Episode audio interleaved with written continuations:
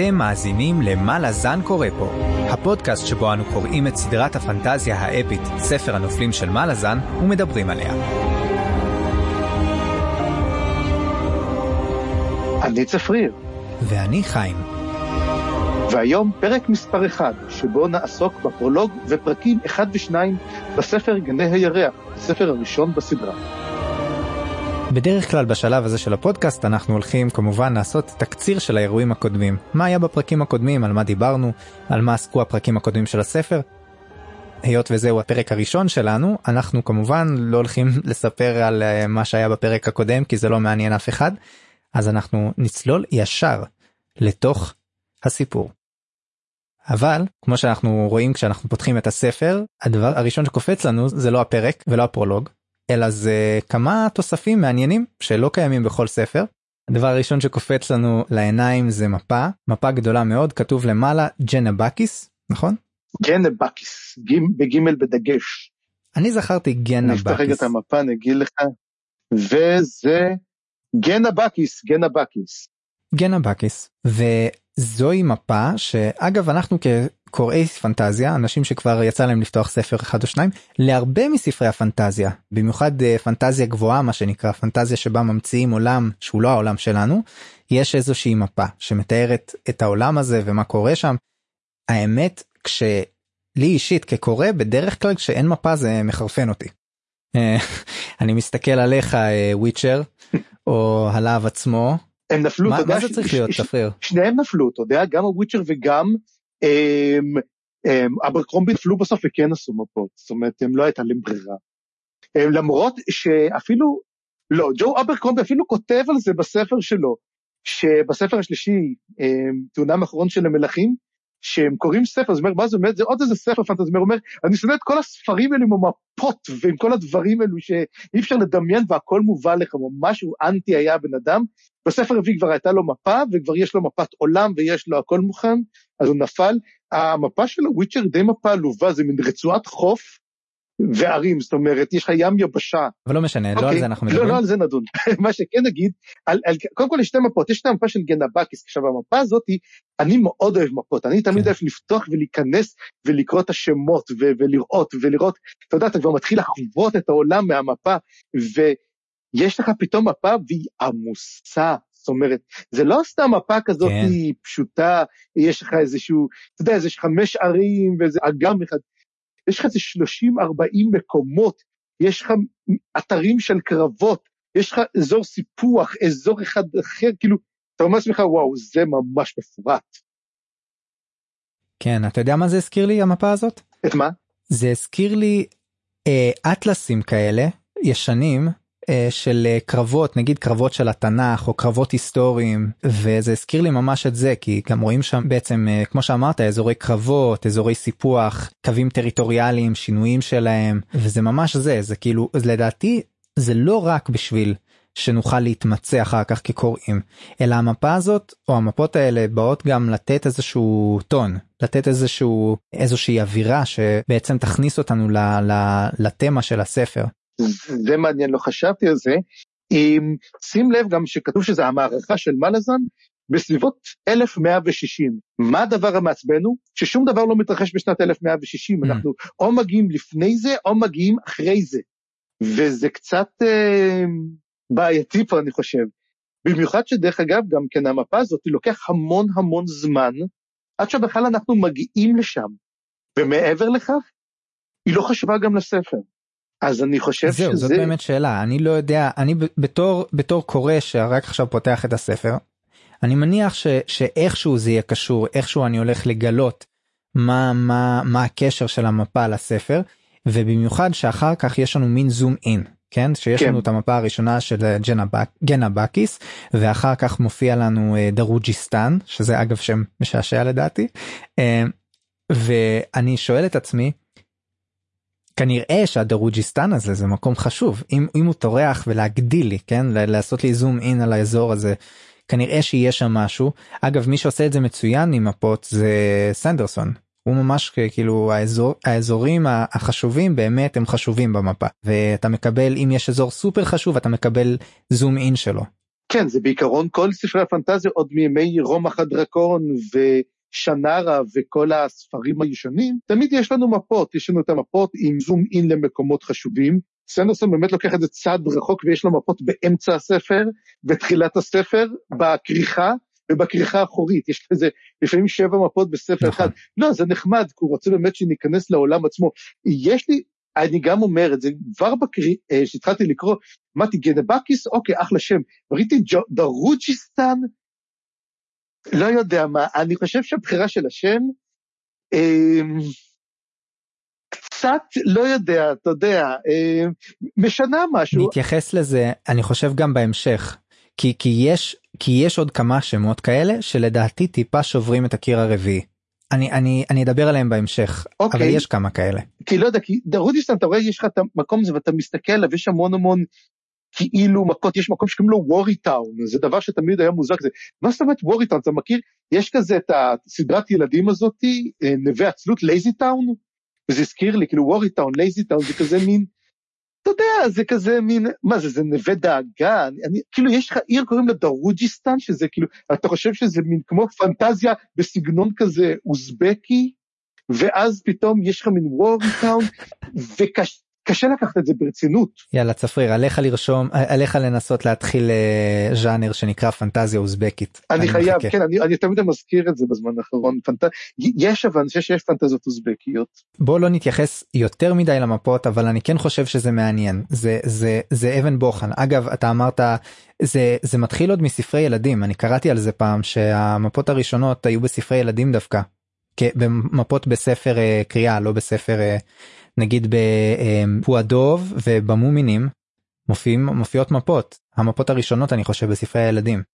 כן גם קוסם ארץ עוץ אני חושב גם. זה אני לא יודע אני בספרי ילדים אני מאוד זה לא התחום שלי אבל כן בספרי בלשות היה אותם. כבר מהתקופה של אגת אקריסטי. כן. כי, כי חלק מהסיפור של הבלשות אם רוצים לראות אם תצליח לגלות אז בגלל זה מראים לך את המפה mm-hmm. איך הרחוב נראה איך האחוזה וכל החדרים בה שתוכל להתמצא, זאת אומרת, כבר אנחנו מדברים על משנות ה-20, זאת אומרת, זה מכניס אותך לאווירה, לגמרי. ואני, אני סאקר של מפות, כן. בגלל זה אני תמיד הולך תמיד אחורה. כל פעם שמזכירים מקום, אוקיי, איפה זה הוזכר? או, או, מדובר על מקום, אני רוצה לראות mm-hmm. אותו, אני רוצה להבין את הסדר שלו, איך הוא נמצא במערך העניינים. אבל מפה גם נותנת לי בעיקרון תחושה של מסע. זאת אומרת, אני יודע שהם ייסעו מהמקום הזה למקום הזה, יש פה בעצם מין התקדמות כלשהי, וכמובן, כמו שאתה אומר, הם מגיעים כולם לדרוג'יסטן, ושם כנראה יתנהל הספר כולו בדרוג'יסטני. בוודאי, אנחנו עוד נגלה. אבל אני אני חושב אני חושב שזה באמת מכניס לאווירה ואני כמוך אני מאוד מאוד אוהב מפות אז אני שמח אני שמח שהספר מתחיל במפה לא משנה כמה היא קריטית או לא קריטית לסיפור אבל עצם היותה שם מכניסה אותי זהו ספר פנטזיה אפי גדול עם הרבה קרבות ומלחמות והיסטוריה וטריטוריות ופוליטיקה זה מה שזה אומר לי. אז ממפה או מפות אנחנו קופצים ל section שהאמת זה הכי הפתיע אותי מכל הסקשנים בהתחלה יותר מהקדשה וכאלה שזה דברים שהם אני רגיל אליהם כבר ותודות.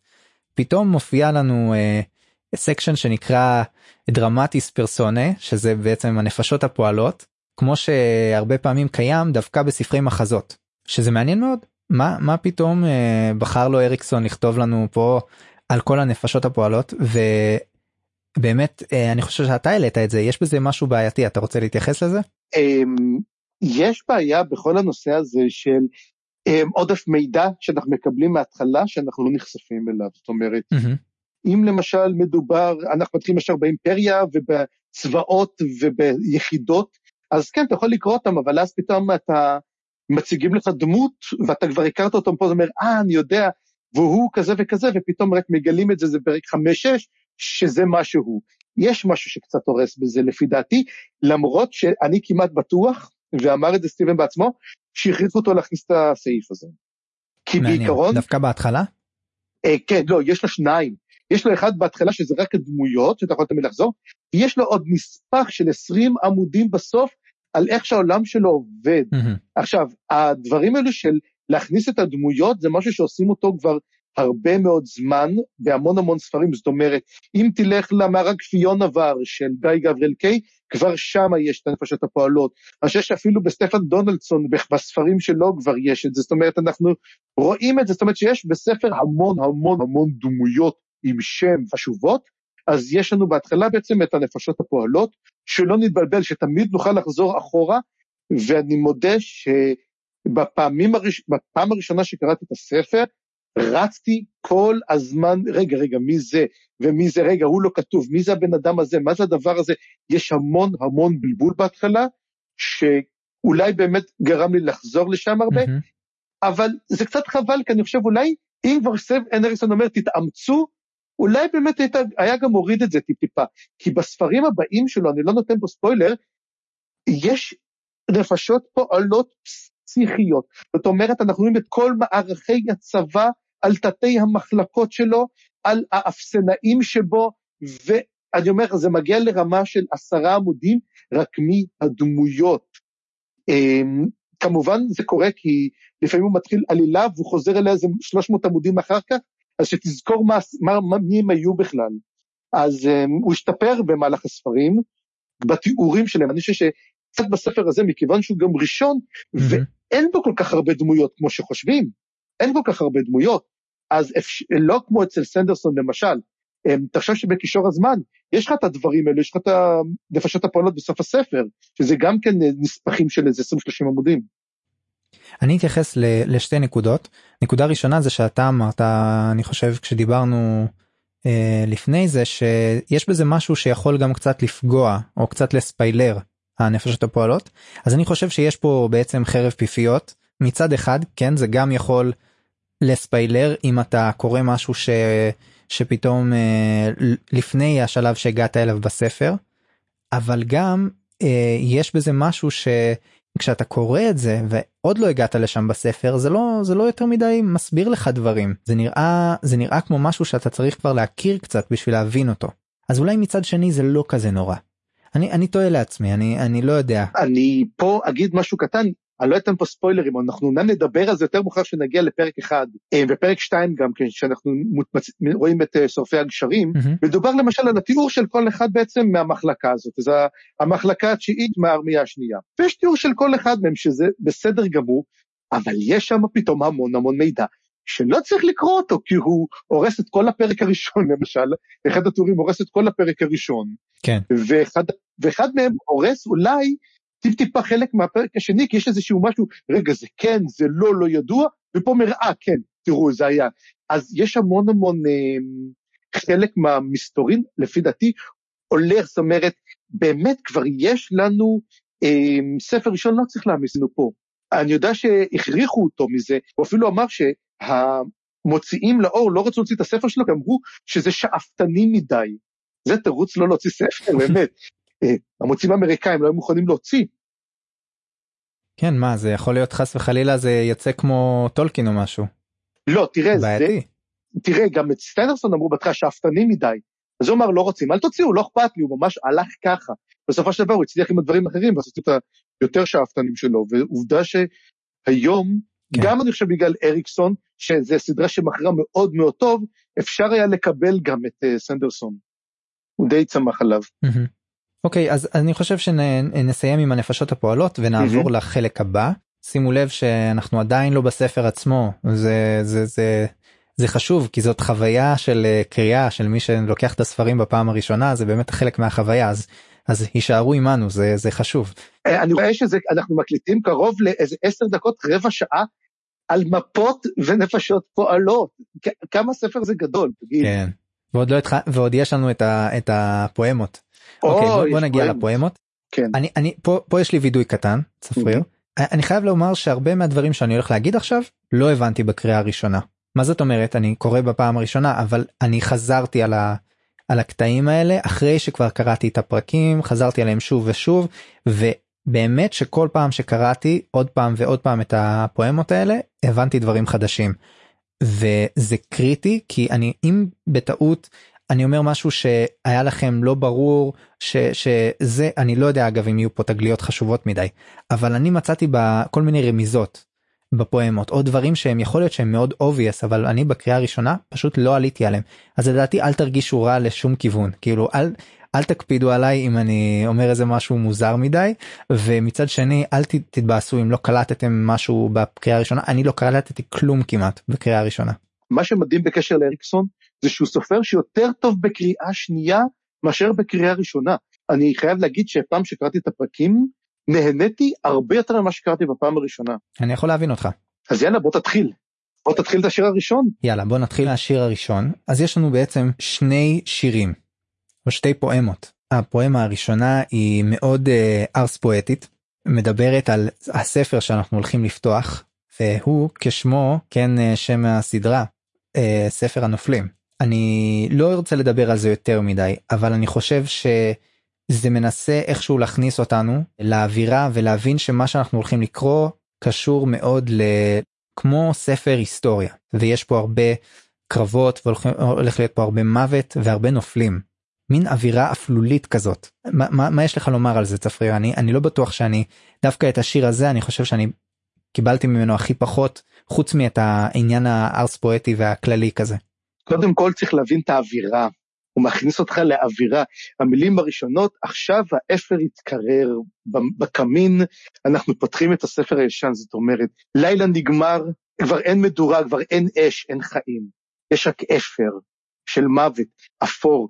אנחנו פותחים את הספר, הספר מוכתם בשמן, זה ספר עתיק. זה ספר ישן והוא גדול, והוא ספר הנופלים, זאת אומרת, הוא מתאר את האנשים שמתים והוא ענק. וזה בעצם מראה שפשוט אין סוף לנופלים, למתים. והוא מדבר גם בסוף, הוא אומר, הסיפורים האלו הם עלינו, והם קורים שוב ושוב ושוב, המלחמה לא נגמרת. האנשים נזרקים כמו בשר תותחים למלחמה, וממשיכים, זאת התמה שאני מקבל בעצם, כאילו, אין הרבה תקווה, זה, אתה, זה כמו שאמרו, אם אתה חושב שזה סוף טוב, אתה ממש לא הבנת איפה אתה נמצא, זה לא ספר פנטזיה הירואי, זה ספר מלחמתי, אנחנו הולכים לדבר באמת על מלחמות, אנחנו לא הולכים לראות על הגבורה במלחמה, אנחנו הולכים לראות בעצם על מה בעצם נשאר לנו בסוף המלחמה, נשאר לנו את האפר, נשאר לנו את המתים, ואנשים שקוראים על המתים, החיים לא ממשיכים הלאה בחייהם, הם קוראים על המתים. וזה ממש תחושה דיכאונית mm-hmm. שאיתה הכי כדאי להתחיל בעצם את הספר. הטרגדיה של המלחמה אני אני רשמתי את זה גם פה בצד אני חושב שזאת אה, זאת תמה חשובה במיוחד בפרקים הראשונים אנחנו בטח ניגע בזה בהמשך אני רק אסיים עם המשפט האחרון של הדבר הזה אני הספר מולי באנגלית אז אני מקווה שזה בסדר ש... צפריר יהיה קצת עם העברית אני אהיה קצת עם האנגלית או גם וגם אני לא יודע נראה מה מה יהיה. אני אני גם עם האנגלית פה אין לי אין לי אף אין לי את הספר בעברית אה, אני אוקיי אי, אי אפשר להשיג אותו כבר זאת אומרת ואפילו לא קיבלתי עותקים ממנו. אז אנחנו אנחנו נעשה פה מה שנקרא theory crafting אנחנו נדבר קצת על העברית המדומיינת שלנו אבל uh, המשפט האחרון פה uh, we are history relived and that is all without end that is all. Um, ההיסטוריה פה היא אנחנו. אני חושב שפה הוא פונה אלינו כקוראים. אה, כמו שאמרת ו- ומחבר קצת את הספר הזה מה שאתם הולכים לקרוא זה לא זה לא ספר פנטזיה במובן הרגיל. תחשבו שזה גם יכול להיות קשור לזה שגם אצלנו יש מלחמות וגם אצלנו יש נופלים ו- ותנסו לראות מה הקו המחבר תנסו מה שנקרא ספרות ספקולטיבית תשתמשו בפנטזיה הזאת כדי להסתכל על החיים שלכם. הוא גם אומר שאין לנו כל כך ברירה, זאת אומרת, הוא אומר, mm-hmm. תסתכלו על החיים, אבל אני לא רואה תקווה שנשנה אותה. אנחנו נחיה אותה שוב ושוב. כן. עצוב, טרגי. עצוב, די עצוב. ועכשיו באווירה דיכאונית זאת נעבור לשיר הבא. אנחנו עוברים לשיר הבא, השיר הבא מתחיל במילים The Emperor is dead. הקיסר מת. פה אנחנו מתחברים כמובן לסוג של לנסות קצת להכניס אותנו להיסטוריה של העולם הזה. אני חושב שזה מה שהוא מנסה לעשות פה הוא מתאר את הנפילה של הקיסר הנפילה של יד ימינו מתאר את זה בצורה מאוד פואטית ממש מתאר את זה עם מילים מאוד מאוד יפות מגוונות מתחרזות קצת. אני אני חושב שכל ה, הקטע הזה בעצם מנסה לתת לנו קצת גם את הטרגדיה של מה זה מה קורה באימפריה שהקיסר שלה נופל מה ההשלכות של זה מה מה פתאום קורה וגם אני חושב שמה שהכי חשוב פה זה השנה בסוף. זה קצת לתת לנו איזה framework של של של לוז כהכנה לפרולוג אנחנו נראה את זה עוד מעט שהוא משתמש בשירים ובתאריכים האלה בצורה מאוד מאוד חכמה. מה יש לך לומר על זה צפריר? כן קודם כל אה, אנחנו מתחילים ישר במוות מהמם. אנחנו כבר דיברנו על זה אז מי מת הקיסר מת וזה דבר אה, זה אומר לנו הקיסר מת וגם יד ימינו מתחילים במוות מדברים בחילופי שלטון. זאת אומרת הקיסר מת ומישהו בא במקומו אנחנו לא יודעים מי בא במקומו אבל מדובר משהו לא טוב. זאת אומרת מי שכותב את השיר הזה כתוב אליסין אה, שנולד ב-1146 שזה בעצם השנה שבו מדובר ומדברים שבעצם אה, שבע שנים הוא כבר מת ובעצם יש שלטון אחר של שבע שנים שהוא לא טוב. ואומר הם, תשמעו עכשיו את הקינה חוזרת על עצמה, השמש יורדת, הים, איך זה היום שוקע ואדום מתפזר, אבל יש נקמה. בסוף הוא מדבר שבעיני אובסידיאן הנקמה מצלצלת שבע פעמים. נקמה של מי? מי מתכוון לנקום את מות הקיסר? וזה משהו שהוא מביא אותנו כבר להבין שבעצם המלחמה, האם זאת מלחמה חיצונית או מלחמה פנימית? ומה זה בעצם הקריאה לצל? למי הם קוראים פה בעצם? זה שאלות שצריך אה, לבחון אותן. שככה נקרא בעצם קוראים לקובץ כן הקריאה לצללים או ל- כן, call to shadows. ככה נקרא המקבץ הזה אני רק אומר את זה כי זה לא לא כזה ברור מה זה אומר באמת. אז זאת, זאת השאלה, אם זה קובץ סיפורים של פליסין או כל הדברים האלו, זה צריכים אה, לבדוק. אבל זה כמובן רק נותן לנו טעימה, בעצם אנחנו מבינים שמדובר על הקיסר, והקיסר מת, ואנחנו עכשיו צריכים אה, כן. לראות את הפרולוג כדי להבין אה, מה קורה. ועוד שאלה אה, שאולי נגלה אותה בהמשך אולי לא מי, זאת פליסין או מי זה פליסין. אז אנחנו ניכנס לפרולוג אה, צפריר קח אותה.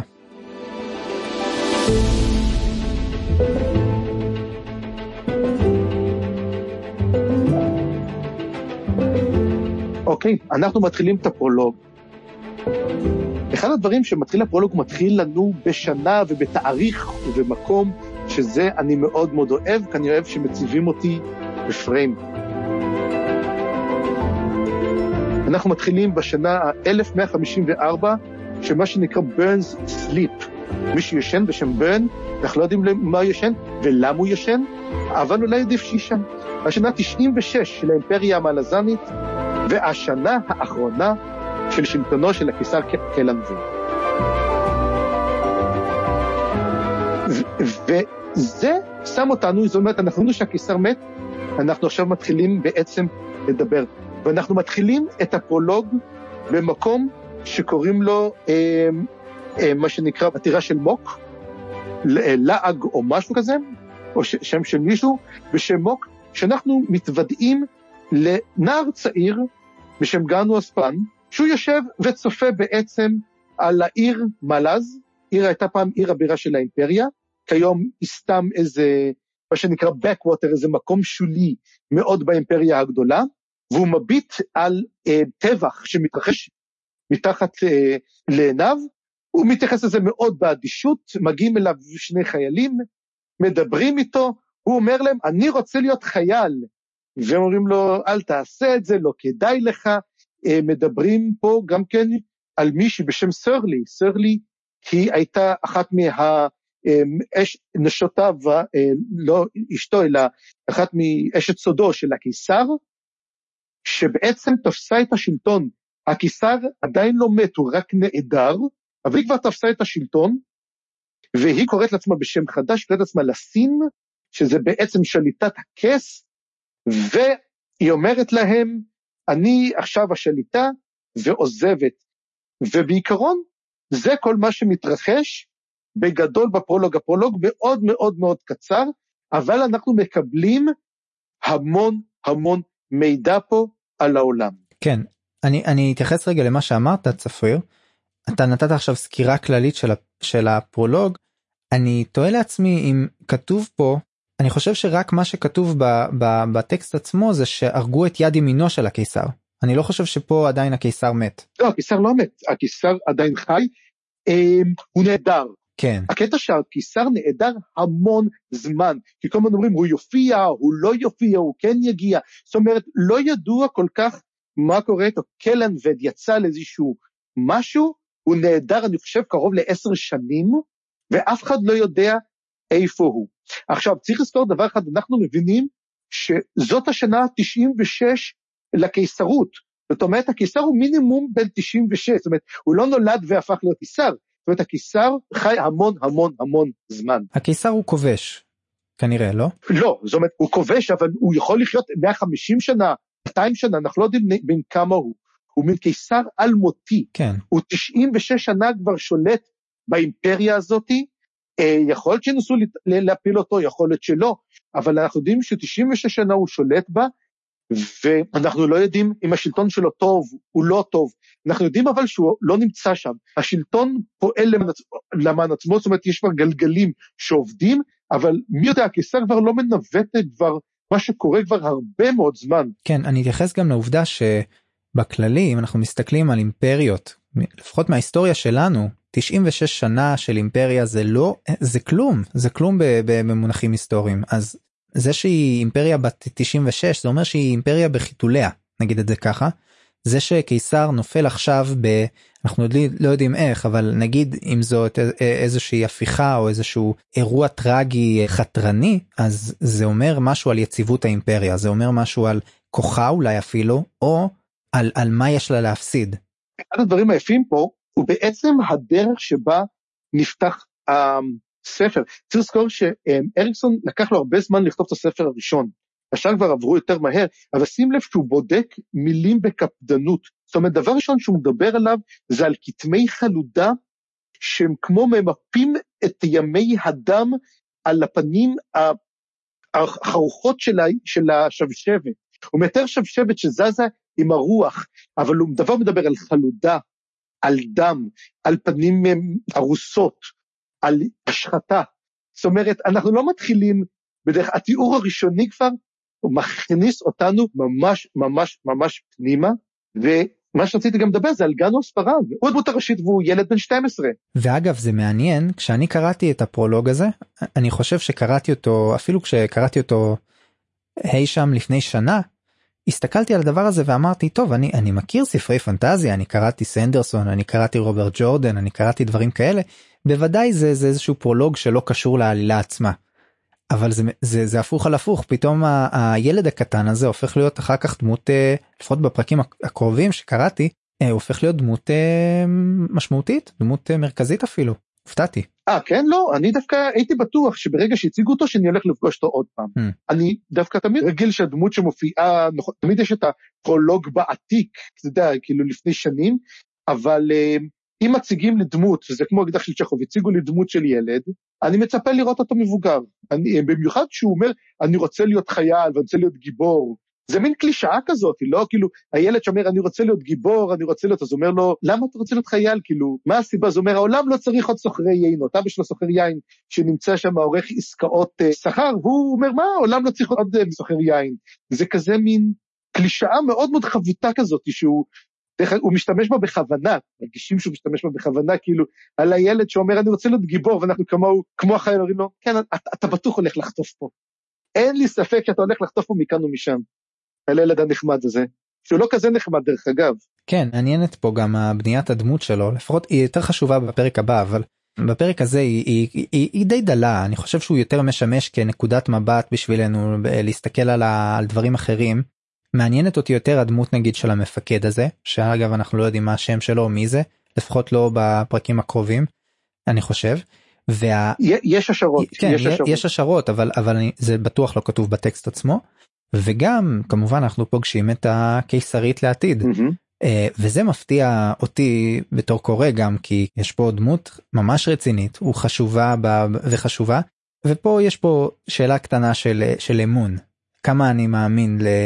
לסטיבן אריקסון כי השאלה זה זה מה הסיכוי מה הסיכוי שהדמות המרכזית שלנו שהוא כולה ילד בן 12 מה הסיכוי שהוא פוגש את הקיסרית בוא נגיד בזמן די קריטי בהיסטוריה. לא סתם שהוא פגש אותה כשהיא הייתה בעצמה ילדה והם uh, נפגשו ועשו שלום בשוק.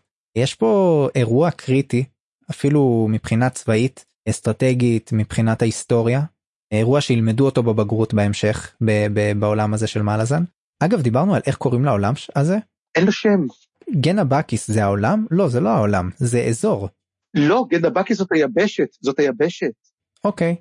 אין, אין לעולם עדיין שם. אה, אני חושב שקראתי איפשהו שאריקסון נתן לו איזה שם אה, מגוחך, סתם לצחוק, אה, משהו שהוא... נתן לו איזה כינוי. אוווה או משהו כזה, אוווה אוווה. זה, זה... כמו שב... אה, אה, כמו שאין... כן, זה כמו לקישור הזמן שקוראים לזה רנדלן. כן רנדלן בדיוק באתי להגיד. אוקיי יפה. אז אני שואל יש פה שאלה של אמון אה, משהו שבספר אחר יכול להפוך למרי סו? כאילו לדמות כזאת אה, ש, שהכל קורה לה בלי שהיא עשתה כלום? אבל אבל לא אנחנו נראה בהמשך שגנואס לא לא לא הופך להיות דמות כזאת אבל לדעתי. אבל אבל יש פה משהו טיפה שנותן את האולי המחשבה שזה הולך להיות. זה כמו להיות זבוב על הקיר כזה גנואס הוא רואה את כל מה שקורה והוא כמונו, הוא בעצם uh, מה שנקרא הדמות שאנחנו מסתכלים דרכה. כן. אנחנו גם כן ילדים תמימים בהתחלה, ואנחנו רואים את כל מה שקורה ואנחנו לא מבינים למעשה מה קורה. אנחנו כאילו אומרים, אה, שמעתי א', שמעתי ב', שמעתי ג', ואני, בשבילי מתייחס לזה כאל מידע. החיילים אומרים לו, איך לכל אוחות אתה יודע את הדברים האלו? כאילו, מאיפה המידע שלך? הוא מוסר המון המון דברים, כאילו סודות צבאיים, גם כן, מאיפה הילד ב-12 יודע את הדברים האלו? הוא יודע למשל, הוא מדבר על דסה מולטור, ודסה מולטור היא דמות שאנחנו לא פוגשים אותה, אנחנו שומעים עליה הרבה פעמים, דרך אגב, במהלך הפרקים הראשונים, על דסה מולטור, החרב הראשונה של האימפריה, שזה בוא נגיד הרמטכ"ל, הרמטכ"ל גם מת עכשיו. מה שהיה בפואמה הראשונה, היד ימינו של המלך שנהרג, של הקיסר. כן, היד ימינו, mm-hmm. כן, שמדובר על דסה מול טורו הרמטכ"ל, אומרים, הוא מת, למה? כי הוא הסתבך עם איזה אל. ואז אומרים לו, מאיפה אתה יודע את הדברים האלו? זה כמו שהוא קיבל כאילו מין, הוא קרא את ה... הוא קרא את הנפשות הפועלות, והוא יודע, דסה מול טור מת, יואו, אני יודע, אנחנו הילד הזה, יש לנו לפעמים מידע שאנחנו לא יודעים לעכל אותו. אומר לך, כן, הם עדיין מנסים למצוא את הגופה שלו, להוציא אותה ממה שנשאר מאיזו עיר אחת. אז זה גם כן, אבל אני חושב שיש פה באמת, כמו שאמרת, משחק על המריסו הזה, שכאילו, אה, הילד הזה יודע הכל, הוא יהפוך להיות גנרל, הוא יהפוך להיות אה, ראש הצבא המלזני, והוא יוביל אותה לכיבוש, וזה כאילו מה שהוא רואה. וזה אולי גם גורם לנו להבין, רגע, אולי זה באמת יקרה ככה. זה לקחת בעצם את הפרופ הישן הזה, ואני בטוח שאריקסון לא יעשה פה משהו נחמד עם זה. כן, אז uh, אני חושב שדי סיימנו עם הפרולוג יש לך עוד משהו שאתה רוצה להוסיף בו? כמה דברים קטנים הם אנחנו צריכים להבין קודם כל מה קורה שם ברוב העכברים. יש את ה... הם, כמה דברים כמה טריוויות קצת בשביל לסדר למי שקורא אם הוא מבין. קודם כל השנה היא 1154 זה דבר ראשון. החיילים שמגיעים הם מהארמיה השלישית. הארמיה השלישית שאומרים אתה מהארמיה השלישית משרפי הגשרים. זאת יחידת העילית של הקיסר. כפי שהבנו אה, לסין, אני כבר לא אקרא לסרלי, כבר לסין, היא שליטת הכס, היא מנסה, היא, היא, היא לא אוהבת את מי ששייך לקיסר, אנחנו מכירים?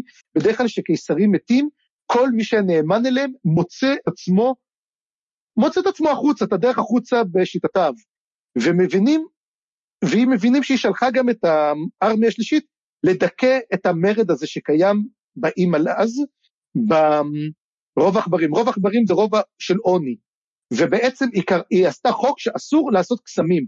היא עצמה משתמשת בקסמים חופשי נראה לי. כולם קסמים, אבל אין אישור, מי שרוצה להשתמש בקסם חייב לקבל אישור. והיא בעצם, אנשים השתמשו, מדובר על אומר, מה, כמה מכשפות שיודעות לעשות איזה קסם או שתיים, זה מה שטובחים בהם? והיא אומרת, אני קבעתי את החוקים. היא כבר קובעת חוקים, היא קובעת מדיניות. הקיסר חי, ולסין קובעת מדיניות. לסין כנראה יודעת שהקיסר כבר לא איתנו. וזה גם אומר לחשוב מה לסין עשתה לו כבר. רוב הסיכויים שהיא טיפלה בו כבר. כן וגם מה היא הולכת לעשות למפקד הזה שהיא מדברת איתו עכשיו ויש להם איזה סוג של אה, הוא מאוד הוא מאוד מאוד חוצפן איתה אני לא יודע איך היא מוכנה לקבל את זה וגם אה, אנחנו קולטים עליה שיש לה איזה משהו עם הקלוז האלה היחידת העילית שלה או משהו אני חושב שהם מזכירים את המילה קאט נכון אומרים שהיא בעצם הם לוחמי עילית הם מתנגשי עילית ששייכים לה היא בעצם הקימה אותם. כן. והם עונים לה, זאת אומרת, יש לקוח מתנגשים שלה שפועל על פי מה שהיא אומרת, הם שומרי ראש שלה. אז, אז כן, מת, מצטיירת פה איזה דמות כזאת. כן, היא נראית מאוד מאוד אה, בעייתית. מה שכן, היא כנראה גם כן מתנקשת, מכיוון שאומרים שהפרצוף שלה הוא לא, הוא לא משהו מיוחד, יש לה פרצוף ש... יכול להיטמע בקהל, אין לה משהו מיוחד בה. היא לא נראית משהו מיוחד, אתה יודע, קיסרית עם כל דברים, היא נראית בן אדם מהרחוב. שזה כמובן דברים שמתנגשים תמיד אוהבים את זה. כן, לא, לא להתבלט. כן, דבר אחרון שאני רוצה להגיד, זה בעצם המשפט האחרון. אחרי שהוא אומר לו, אני הולך להיות, הולך להיות אה, חייל וזה, והוא אומר לו גיבור, אז הרוח משתנה, ומשב רוח מגיע אליהם. ואז גנוס מריח ואומר, אוי, חזירים, איזה בית מטבחיים עולה באש. והחייל אחר מסתכל עליו, נותן לו מבט, אומר לו, מה שאתה אומר ילד. זה אנשים נשרפים שם, הוא לא אומר לנו את זה פוש, אנשים נשרפים, ואנחנו חושבים כמו ילדים, אה, זה חזירים, אנחנו עדיין, יש לו את התפיסת עולם ילדותית. הוא אומר, כן, זה יל... ילד אומר חזירים, כי הוא, הוא לא יודע מה הריח של אדם שרוף. הוא עדיין כל כך תמים הילד הזה, הוא אציל דרך אגב. ומן החייל יודע טוב מאוד שמדובר באנשים, הוא אומר לו, מה שאתה אומר, אני הולך איתך. אבל אנחנו מבינים פה את, ה, את הדיסוננס הזה הגדול גם שלנו, שאומר, אתם הולכים לראות פה אנשים שרופים, אל תחשבו שזה חזירים, אל תנסו לייפות את המציאות, כי זה מה שהולך להיות. נעבור לחלק הבא. החלק הבא זה מין uh, חלק מוזר שבעצם אנחנו פותחים את ספר אחד, פייל. פייל אנחנו לומדים אחר כך שזה אזור או עיר ויש לנו מין קטע מתוך ספר uh, היסטוריה כנראה היסטוריה מלחמתית שמתאר את יחסי הכוח יחסי היחסים הטריטוריאליים בין האימפריה והערים החופשיות של גנבקיס. ומתואר פה שהן אה, משתמשות בעצם בצבאות של שכירי חרב כדי להדוף את האימפריה את הכיבוש של האימפריה. יש פה אני אני פספסתי את זה כשכתבתי את ההערות שלי אז אני לא יודע אם אני מפספס פה איזושהי נקודה חשובה. מה אתה אומר צפריר? אני לקחתי את ה, בעצם את האימפריאל קמפיינס האלו של אה, אימרגן טלובנט ואני לקחתי מהם המון המון דברים קטנים שאותי לפחות הם בפעם אני לא זכרתי את זה והסתכלתי זאת אומרת מדובר פה שהוא מדבר קודם כל על, על המערכות הצבאיות של הקיסרות בין 1158 לבין 1194 תזכור אנחנו היינו ב-1154 זאת אומרת הקיסרות הולכת להמשיך לכבוש עד 40 שנה מינימום. וכתוב זה כרך רביעי רק על גנבקיס המערכה בגנבקיס נמשכת עוד 40 שנה. הבן אדם נולד ב-1151, זאת אומרת שלוש שנים לפני הנקודה האחרונה, שהיינו שם. זאת אומרת, תבין, האימפריה הזאת היא פשוט במלחמה אחת ענקית. והוא מדבר פה שבשנה השמינית של הם התחילו ליצור קשר, אז אני התחלתי לשחק קצת עם המספרים. אז קודם כל, רק כשנדבר, אני חייב להזכיר דבר אחד, הפרק הראשון מתחיל ב-1161, אוקיי? השנה, אני בדקתי כזה, וכתוב שם מצור על פייל, הסתיים בשנת 1163, נכון? כן, זה אירועי הפרק השני, אנחנו עוד נגיע אליו, בעצם.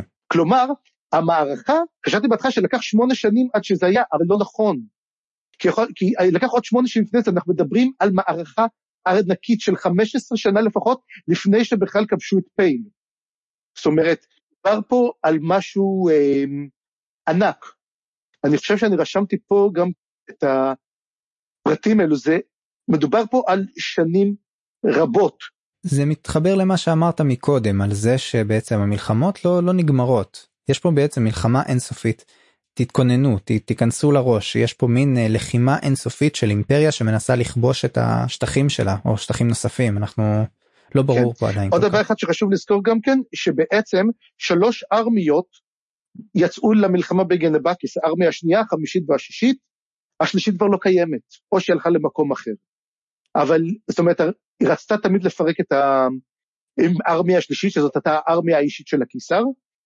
היא כבר לא בינתיים היא לא נמצאת זאת אומרת יכול להיות שהיא באזור אחר של כיבוש אחר.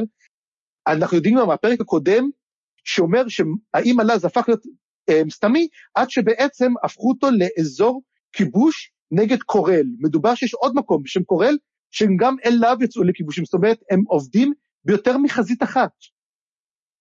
בעצם המלחמה על גנבקיס והמלחמה על קורל מתרחשות בו זמנית, אז מה הגודל בעצם של הצבאות ושל האימפריה שהיא שולחת, וכמה חיילים וכמה אזרחים יש, מה היחס ביניהם?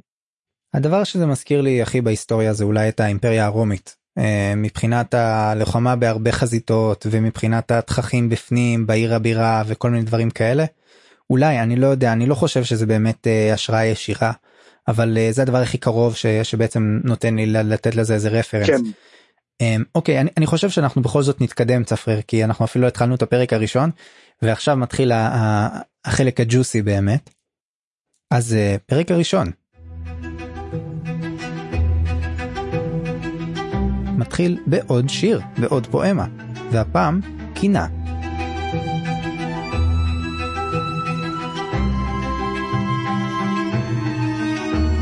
ובקינה הזאת נקראת קינת האם מיוחסת למישהי אנונימית וכן זה לדעתי ממשיך בדיוק את התמה שדיברנו עליה another soldier another one bright heart not yet cooled to hard iron.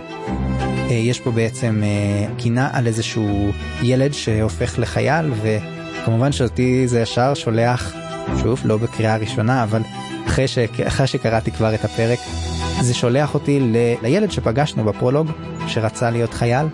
ו... אנחנו אם נסתכל על uh, השנה של הפרק שעכשיו uh, נגיע אליו, עוברות שבע שנים. הילד שהיה בן 12, הוא כעת בן 19, ואנחנו נפגוש אותו עוד מעט בפרק, ובאמת זה הילד ש... שהפואמה אולי מכוונת עלה, עליו, אבל הפואמה הזאת היא בעצם כללית, אני חושב, היא גם נותנת לנו את, ה... את התמה הכללית שדיברנו עליה עד עכשיו, של זוועות המלחמה. כן, תמיד כשאני חושב על קינת האם, אני חושב על האם שמבכה את בניה. הלכו לצבא, ומתו, וכעת אין לה אותם. ופה בעצם היא אומרת, הילד שלי מת, הוא חי אמנם, הוא בצבא, אבל אין לו כבר לב. הוא כבר לא הילד ששלחתי לקרב, הוא לא יחזור אותו דבר. וכל הפרק הזה הוא בעצם נותן לנו בעצם כמו מעטפה לפרק הזה, כי יש לנו גם כן אם, אם שקולה, שאנחנו רואים, ואנחנו בעצם מדברים פה על משפחות, על איך בעצם הם, חיילים מתייחסים למוות.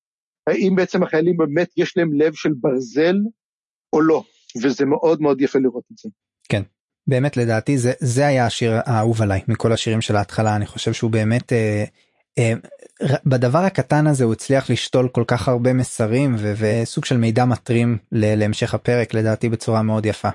אז אנחנו מתחילים את הפרק עצמו שהוא סבוך הוא מת, מתפזר על, על כמה סצנות אה, על הרבה סצנות וגם כמה סצנות ביניים וקורים בו הרבה דברים אנחנו פוגשים הרבה דמויות אז ננסה לעשות את זה בצורה כמה שיותר אה, מדויקת ו, ו, ולא יותר מדי חופרת. אבל אנחנו מתחילים בעצם באזור שנקרא איתקוקן ויש שם בעצם אה, מתחילים גם מילדה שבהתחלה בפרולוג היינו מנקודת מבט של ילד עכשיו אנחנו מנקודת מבט של ילדה שפוגשת איזו אישה זקנה והזקנה מדברת על גם על כאב של המלחמה ששוב זה החוט השני שאנחנו עוסקים בו.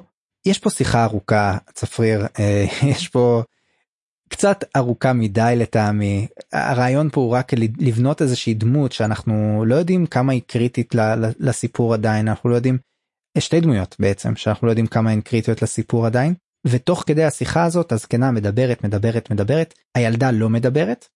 ובפעם הראשונה שהיא מדברת שים לב הדבר הראשון שהיא אומרת וזה רמז מטרים יפהפה אני לא יודע איך אריקסון אה, חשב על זה הדבר הראשון שהיא אומרת זה I'm sorry. כן זה גאוני.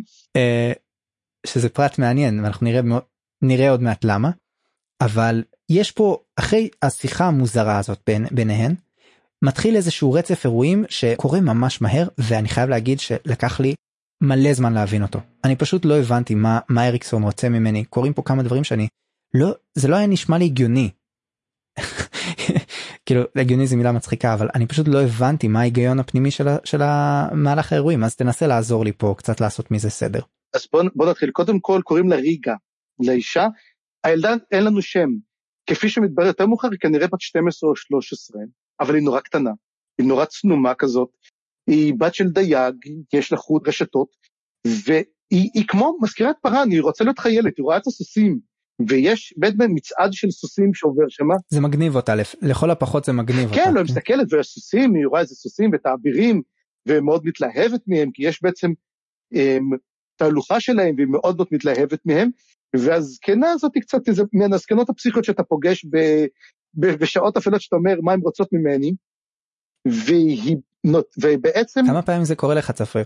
קרה לי לא פעם אחת זה לא מצחיק.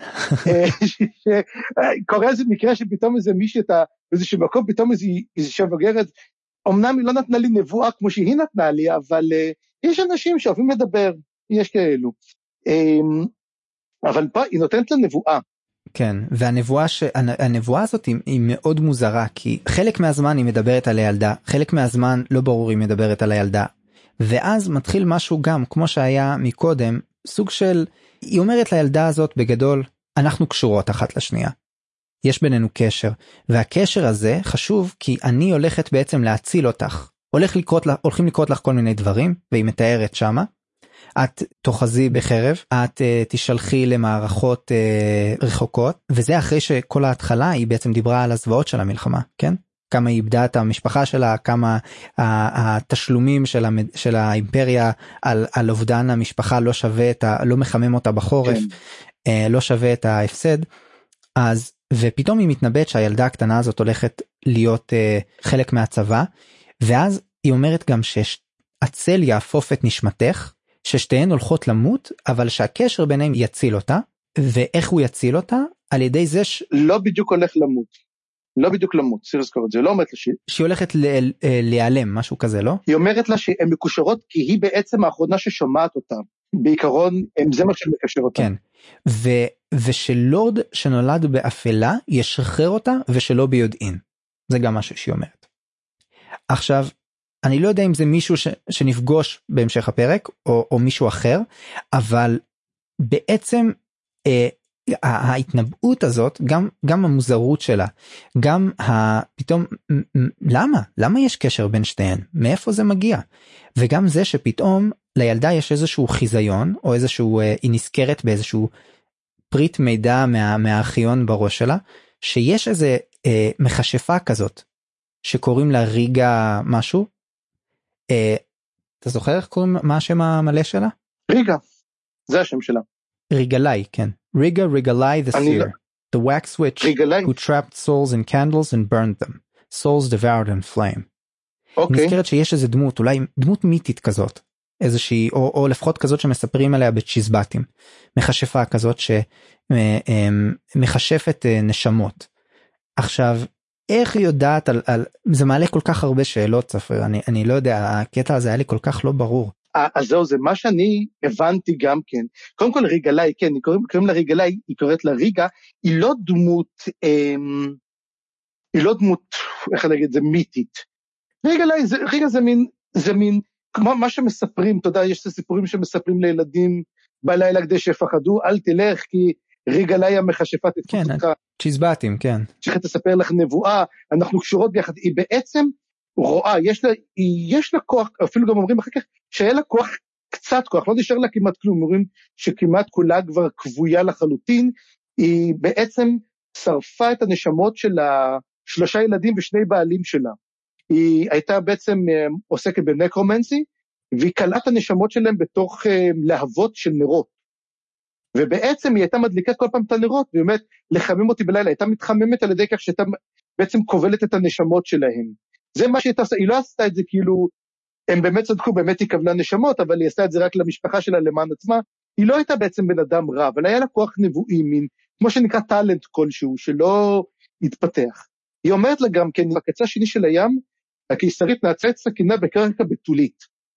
זאת אומרת, מדובר כמובן על גנה בקיס. לפחות ככה אני מבין את זה גם כן, מדובר בעצם על המערכה, אנחנו נבין את זה בשעתו, ואומרים, ייתנו לך חרב, ייתנו לך סוס, ישלחו אותך מעבר לים, אצל יעטוף את נשמתך, ואז היא אומרת, תקשיבי, תקברי את זה עמוק. באמת, ריגה תשמור עליך בגלל שאנחנו מחוברות, באמת, חפשי את הלורד שנוצר באפלה, הוא ישחרר אותך. הלורד שנוצר באפלה, יש רמז, ואנחנו בפרק השני נדבר על זה, mm-hmm. מי הוא הלורד שנוצר באפלה. כן, אני, אני חשבתי בהתחלה שזה דמות שתופיע בפרק הזה. מה הקשר ביניהם? לך תדע, אבל העובדה שהוא שם את זה קרוב, נועדה במיוחד שנעלה על זה, אין סיכוי שהוא כתב את זה שלא נעלה על זה. זה ברור. זה לא רמז כשפתאום וואו. זה גם רמז בשביל שנבין מה קורה לילדה אחר כך. זאת אומרת, הנבואה הזאת בתוך התחומים של הספר היא נבואת אמת. הנבואה הזאת הולכת באמת לקרות והיא הולכת לקרות די מהר אנחנו הולכים לראות אותה מתחילה להתגלגל זה מעניין שזה קורה ככה על ההתחלה. עכשיו האירועים הבאים גם קורים מאוד מהר יש לנו בעצם חבורה של רוכבים שעוברים שם רואים את שתיהן מדברות. רוכב אחד חוזר ובעצם מעיף לה, לה, לאישה הזקנה אגרוף פלדה בראש והורג אותה בעצם הזקנה נופלת על הילדה ו- ונופחת את נשמתה ופתאום הילדה מתחילה לדבר גם בקול שלו שלה יש פה מין סוג של מיזוג כזה של הזקנה והילדה ו- ואותי עניין אם זה היה סוג של כישוף שהזקנה עשתה אותו או יכול להיות שזה זה שהתנבאה אליה ובדיוק באותו רגע הוא הרג אותה. בקיצור לא ברור מאיפה נוצר הקשר הזה. אולי זה קשר שתמיד היה שם ורק עכשיו זה שהזקנה מתה זה גרם ל- לילדה אה, אה, לקבל את הקשר הזה פנימה. לא יודע. היה פה איזה אירוע מוזר קצת מבחינה אה, איך זה קרה? איך זה קרה. לא, לא ידעו עדיין וזה מה שאולי נגלה בהמשך. אוקיי אחרי הקטע הזה מתחיל קטע שמאוד הזכיר לי קצת אה, את הקטעים אה, מצילה של הרוח. אולי אתה יכול אה, להגיד לי אם זה גם משהו שהזכיר לך? אולי טוב אתה מכיר את הספר הזה לפני אבל לי זה הזכיר את זה לפחות את, ה, את הדמויות שמה. פתאום מגיעים שתי שני דמויות לבושי שחורים ויש שם פתאום קור על טבעי כזה שמזכיר לנו כזה קור של סוהרסנים או משהו ואחד מהדמויות האלה ניגש לילדה מנסה להרגיע אותה. והשני הוא, הוא מין דמות אה, צינית כזאת כל הזמן מגחך מחייך. בקיצור אחד טיפוס אה, יותר נעים או למרות שהוא מפחיד קצת והשני טיפוס עוד יותר מלחיץ. ובהמשך אנחנו גם נודע לנו השם שלהם קוטיליון ואמנס.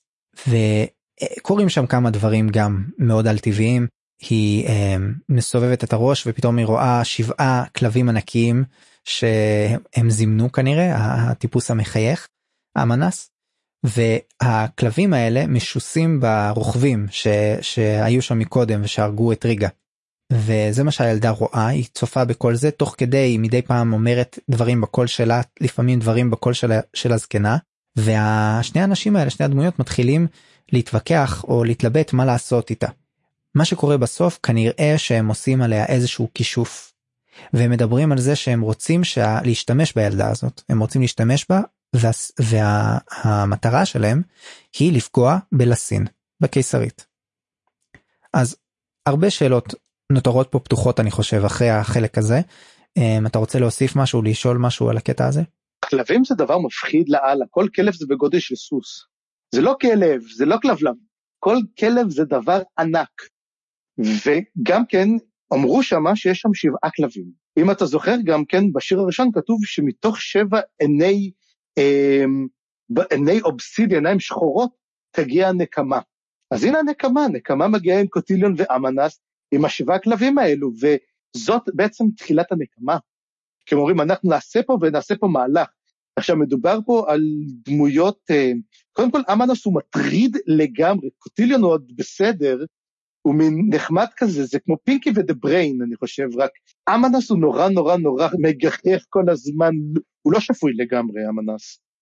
אבל יש לו המון המון המון כוח, ובעצם אה, מחליטים, ואז יש את העניין הזה שהיא אומרת לו, אני לא זוכר את השמות שלהם, אז הוא אומר לה, תשמעי, יש שמות ויש שמות. זאת אומרת, השמות שלהם מאוד מאוד חשובים, וצריכים אה, לשים אצבע על הדופק ולראות מתי אנחנו עוד פעם אה, נשמע אותם. ומה הקשר שלהם ללסין? למה הם רוצים אה, לפגוע בה? כן, מה הקשר? כן, מה הקשר? מי הם? האם הם? מה הם? הם, הם, הם, הם בני אדם? הם אלים? אה, הכל יכול להיות, אנחנו לא יודעים עדיין הם קוסמים. אה, אם הם קוסמים, יש סוגים שונים של קוסמים? הם, הם קוסמים רגילים פשוט מאוד חזקים או שהם משהו אחר? אנחנו לא יודעים כלום כמעט על הדמויות האלה ונגעת גם בנקודה חשובה יש פה סוג של מין כמו בסרטי מאפיה כאלה ש, שהילדה בעצם שמעה משהו שאסור לה היה, היה לה לשמוע אז עכשיו אין להם ברירה בעצם זה זה סוג של טוב uh, תראה יכולנו אולי היינו יכולים להשתמש במישהי אחרת אבל אבל עכשיו היא שמעה כבר את השמות שלנו. כן אבל הם מחליטים גם לא להרוג את האבא שלה שזה מעניין אבא שלה הוא מין אומרים מה נעשה איתם אומרים תהרוג את כולם ומה האבא? את האבא נשחד מחליטים את האבא לא להרוג, שזה כן. גם כן מהלך נורא נורא נורא מוזר, מה שהם עושים. אני לא חושב שמחליטים, אני חושב שקוטיליון מחליט ואמנס נכנע לרצונו. כן. עכשיו, אם אנחנו מדברים על הנקמה ומדובר שקיסר מת וקריאה לצל, יש פה בעצם מעין דבר, כי הם נראה בעצם, הם שחורים כמו צל. מה אולי עם הקריאה לצל זה בעצם, יש אלי צללים שקוראים להם בשם הקיסר שנרצח בואו בעצם טפלו, תנקמו בלסין. מעניין. זו תיאוריה כן? זו תיאוריה, כן. מעניין. לא חשבתי על הכיוון הזה בכלל אני אני נשארתי עם, יותר עם שאלות מהקטע הזה באמת. תמיד זה ככה בקרב שלנו. כן. אנחנו ממשיכים ל, ל, לחלק הבא שלה יש פה בעצם סצנה חדשה.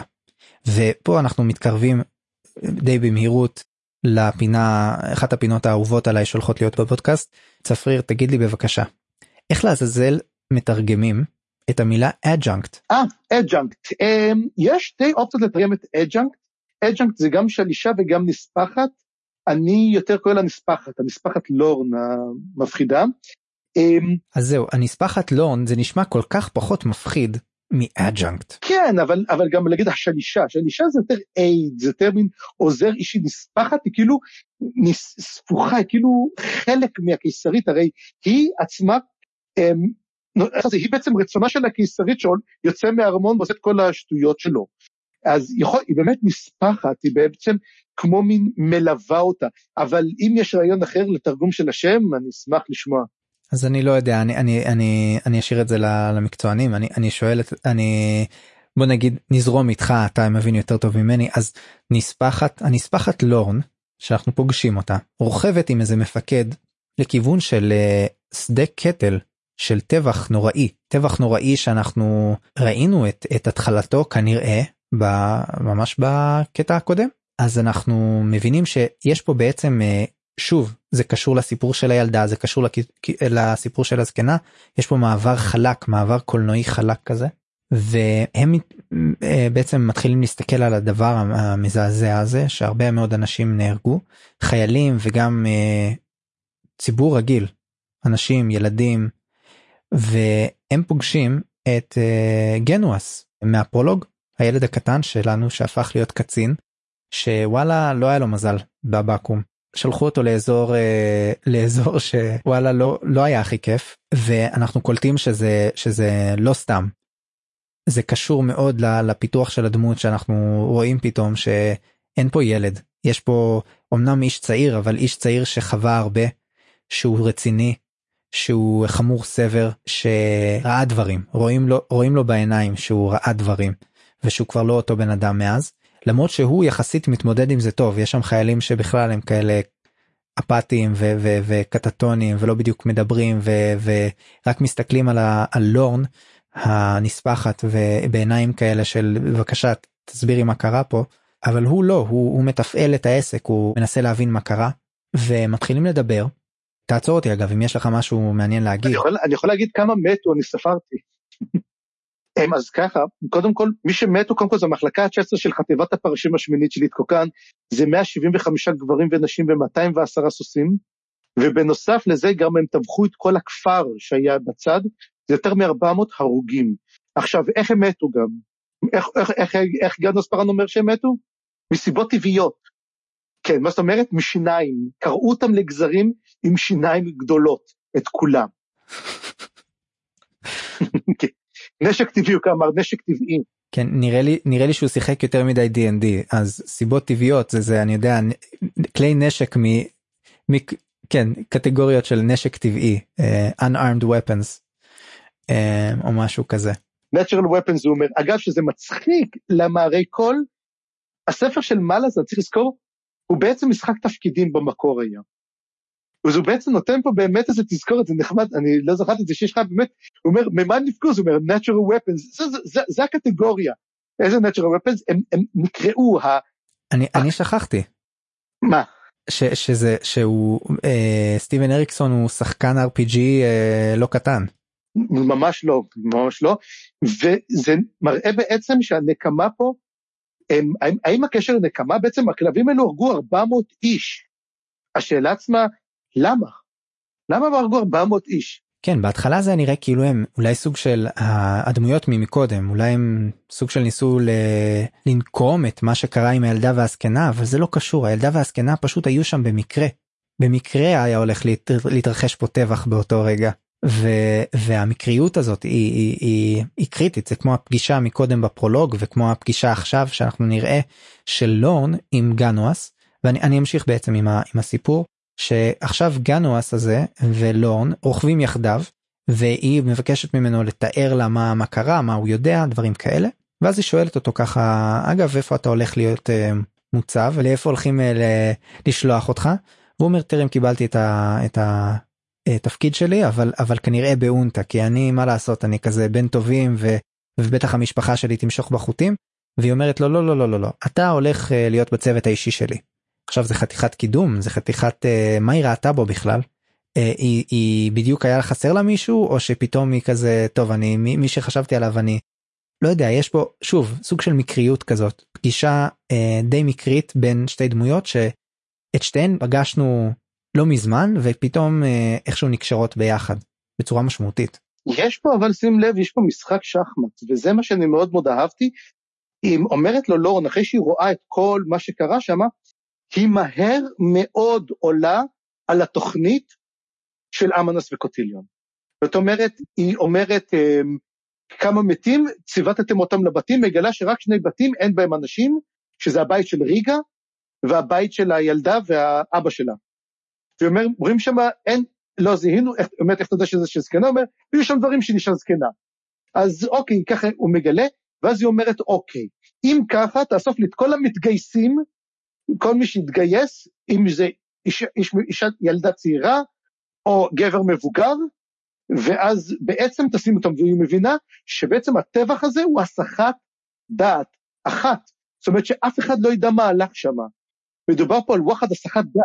שזה אגב מאוד, זה מעליב את, את uh, גנואס. הוא אומר מה? זה איך זה יכול להיות הסחת דעת? תגידי לי זה זה זה פשע המאה אנחנו צריכים להבין מה קרה פה או לפחות יש פה איזה איזשהו טרגדיה צבאית. בוא בוא בוא ננסה להבין מה קרה פה אבל.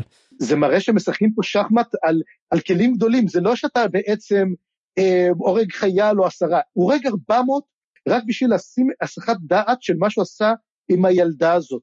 ודרך אגב לון עולה על זה מיד. היא שואלת את השאלות הנכונות אז איך היא לא תופסת אותה אחר כך? בוא, מה קורה אחר כך בעצם? הרי גנוס פארן היא שולחת אותו כדי שקודם כל שיבדוק את המקרה הזה, נכון? נכון. ואז בעצם אנחנו מגיעים לצנה אחרת שבה אנחנו רואים את הילדה מתגייס, היא צדקה. היא צדקה אבל היא לא תפסה אותה בזמן היא לא תפסה אולי. אותה בזמן. אולי פספסה את הנקודה. נכון, והם אומרים את זה והיא אומרת לו, אתה רוצה, בסוף אומרת, אתה רוצה לדעת מי זה? כן, זאת אומרת, אתה נשאר, בגלל זה אתה איתי. אתה רוצה להביא את זה לכדי סיום. אתה רוצה לדעת מי עשה את זה. ובעצם היא מתגייסת, ויש שם את השומר הזה המסכן, שכאילו אומר, אם יש להם שתי רגליים, שתי ידיים, קח אותם. היא ילדה בת 12, והוא מגייס אותה. רגע, אני ברשותך, בוא, בוא נמשיך רגע עם, ה, עם הכרונולוגי של הסיפור. רק עוד מילה על לורן, חשוב לומר שהיא ידועה כ, כציידת הקוסמים או המכשפים. אגב, עוד פינת אה, תרגום בבקשה בשבילך. מה זה? זה זה קוסמים פעם הם משתמשים ב mages פעם משתמשים ב sorcerer. זה דברים שונים נראה לי. sorceress. יש דברים שונים כי למשל אתה... אה, פעם פעם הם משתמשים ב mage שזה אה, משהו אחד mage sorcerer sorceress wizard כל המילים האלה. השאלה אם הן חשובות או יש פה סוג של זאת שאלה הרי ידוע שבמשחקי תפקידים יש הבדל ענק בין כולם והשאלה פה זה תלוי מאוד באופן של הקסם כי למשל כשאתה מסתכל הסתכלתי בנפשות הפועלות אז למשל אחד כתוב שהוא high mage ואחד high sorceress. האם נשים הם sorceress וגבר הוא mage? אה, לא בטוח כי גם חשבתי על הכיוון כי הזה. גם כן הרי אנחנו מופיעים פרק 2 אנחנו רואים עוד אחת שיש היא mage היא לא sorceress למרות שגם קוראים לה sorceress האם יש הבדל בין מקורות הקסם שלהם? לא בטוח האם זה קשור? אין כל כך הרבה מושג זאת אומרת מדובר על אנשים שמשתמשים בעצם בקסם כלשהו, אנחנו עדיין לא יודעים מה מערכת הקסם ואיך הקסם עובד בעולם הזה, אז לכן עדיין אה, מוקדם מדי ההשערה הזאת לבדוק, אבל זה משהו מעניין שנשים אליו באמת דגש שנתחיל, אה, אמשיך לקרוא את הפרקים הבאים. כן ו- ועוד נקודה על לורן היא, היא, היא ציידת uh, קוסמים אז אז היא, היא לא רק ציידת קוסמים יש לה קשר לקסם. יש לה איזשהו אנתמה uh, איזשהו קשר אסור או קשר לא לא לא בר מימוש לקסם שמאפשר לה להבין אבל אה, את הקסם את ה... את ה אה, אה, את האנשים שמשתמשים בו ו- וזה למה זה מה שהופך אותה לציידת כל כך טובה כמו בסצנה הידועה בממזרים חסרי כבוד אה, שהוא צייד היהודים הוא, הוא, יודע לחשוב כמו יהודי הוא יודע האנס לנזה אס אס, לנדה, האנס לנדה. האנס לנזה אס אס כן כן אז הוא מצטרף ליחידה שעוסקת הרבה בפשעי קוסמים או, או פשעים נגד האימפריה של קוסמים כנראה והיא מצווה עליו דבר ראשון אה, ללכת לעיירת המסחר הקרובה ולנסות להבין אם בעיירת המסחר הקרובה מכירים איזשהו איזושהי משפחת דייגים של אב וביתו ולנסות להבין מי הם. הוא באמת הולך לשם ועד עד, עד שהוא מגיע לשם באמת קורית הסצנה שאתה כבר דיברת עליה קצת הסצנה של אה, חיל, אה, לשכת הגיוס שאליה מגיעה הילדה הקטנה מה, מתחילת הפרק. נקודה חשובה היא מאוד מלחיצה את, ה, את הקצין גיוס. הוא כבר קולט עליה שמשהו מוזר בילדה הזאת אבל מה לעשות חייבים לקבל כל אה, כל ריקרוט כל מתגייס ולא משנה הדפר שלו ולא משנה הקאבה שלו והילדה הקטנה הזאת שיש לה עיניים של אישה זקנה ומבוגרת והיא מדברת דברים מוזרים ואיכשהו שואל אותה ואיפה את רוצה להתייצב ילדה קטנה. היא אומרת לו בדיוק את המפקד את היחידה את, הח... את הבסיס היא יודעת בדיוק לאיפה להציב, להציב אותה וזה אוקיי הוא מאוד uh, מקבל את זה בצורה מוזרה. ועוד נקודה חשובה שהיא מבקשת לרשום את שמה כסורי שזה הנקודה שבתחילת הפרק אמרתי שהיא מעניינת כי באמת המשפט הראשון שהילדה הזאת אומרת בתחילת הפרק זה I am sorry. אני לא יודע אם זה הגיע ב... מהאנשים היא נראית שטופת מוח. היא נראית כאילו שולטים בה היא נראית כאילו היא לא לגמרי מבינה מה היא עושה לא לגמרי איתנו בכל מקרה מה אתה חושב על זה צפה כן. אתה יכול להסביר מה מה קורה לילדה אה, אפשר להסביר אבל זה ספוילר אז אני לא אסביר 아, אה, אבל אה, מה שכן היה היה מעניין קודם כל הוא מדבר שהמערכה בגנבקיס לא מתנהלת טוב. הוא אומר חייבים כבר אין אמרו לו תיקח כל אחד כמערכה בגנבקיס המצב שלה גרוע.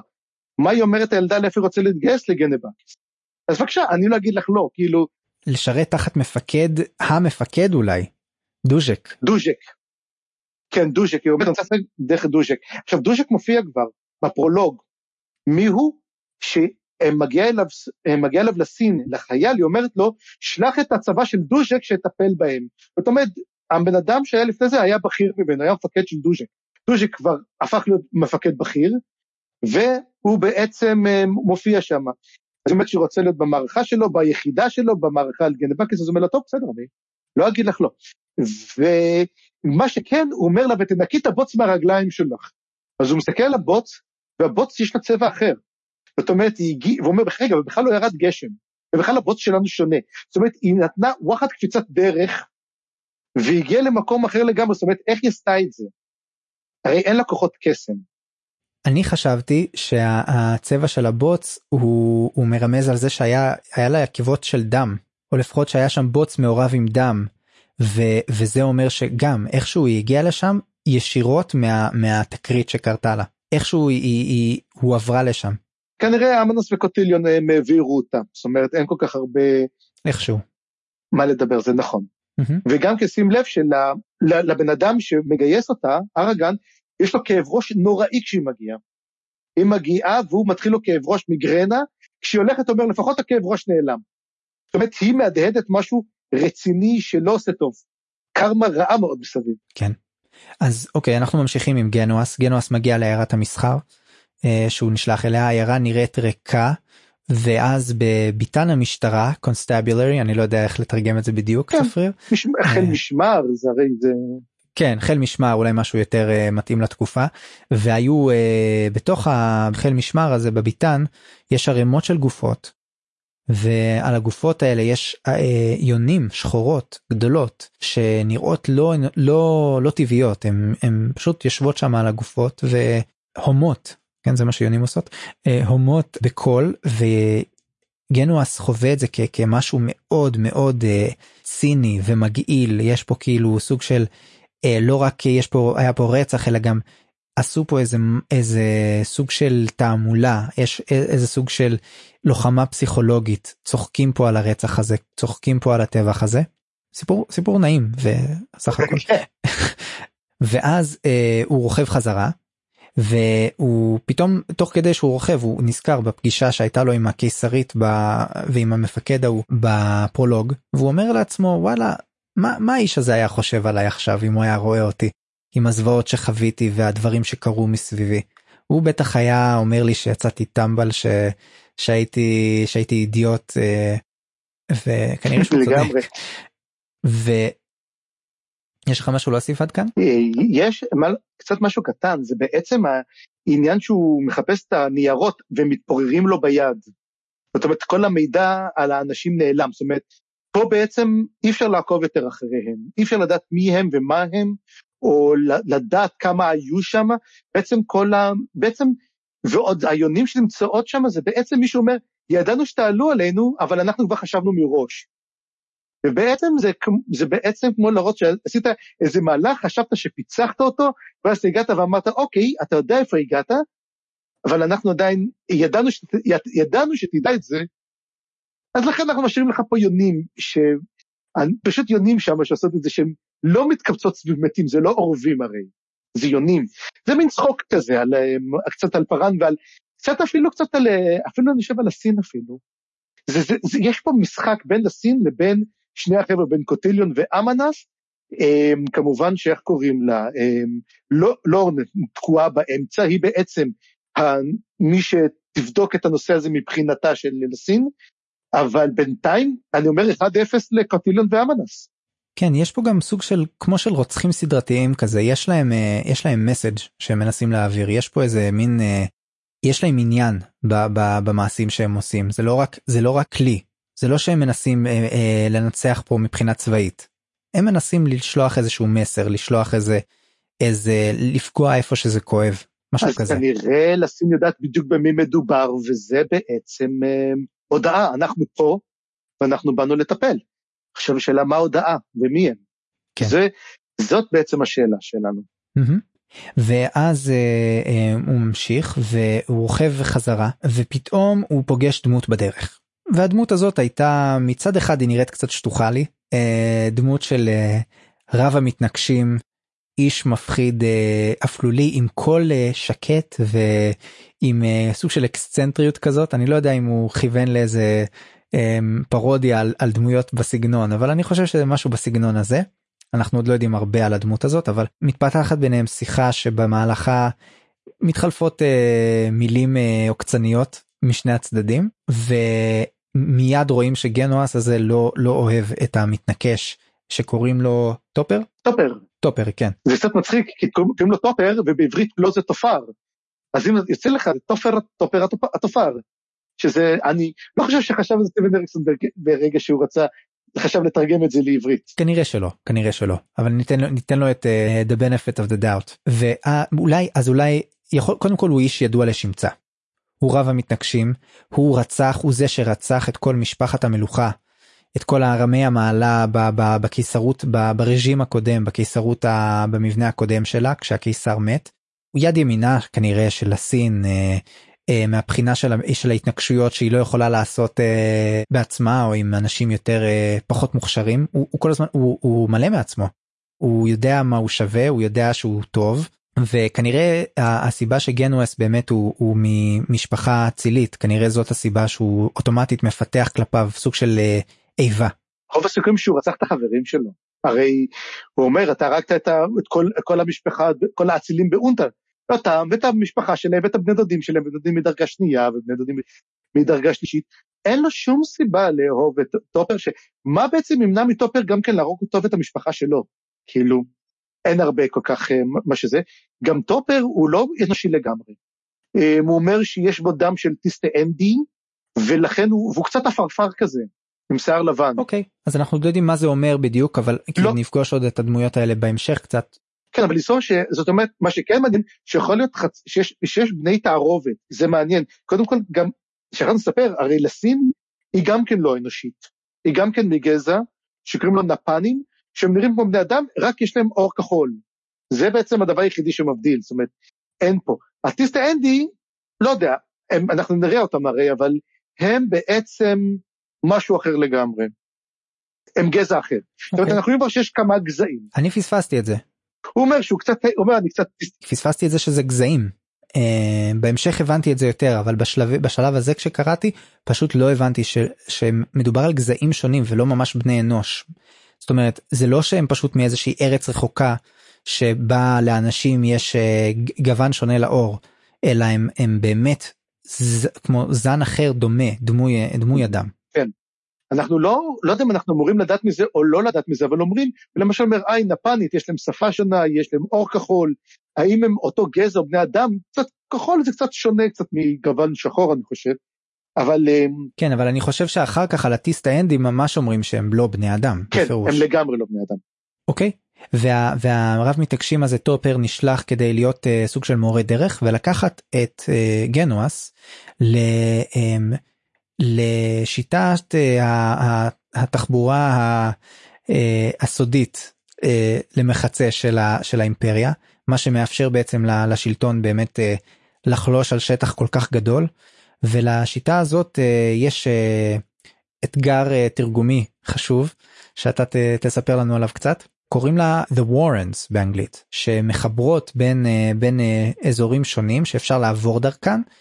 לי זה הזכיר את הדרכים במחזור קישור הזמן ששם הם גם נכנסים מאזור אחד הולכים הולכים הולכים ויוצאים באזור השני ואז גומעים מרחק הרבה יותר גדול ממה שהם באמת הלכו. אז מה, מה איך היית מתרגם The Warrens? או, oh, השאלה נהדרת. וורן, קודם כל זה, זה משהו מאוד מאוד בעייתי מכיוון שוורן, אני הלכתי קודם כל למילון, לבדוק בעצם איך אומרים וורן, והמילון אמר לי שקוראים לזה פניה או ארנביה.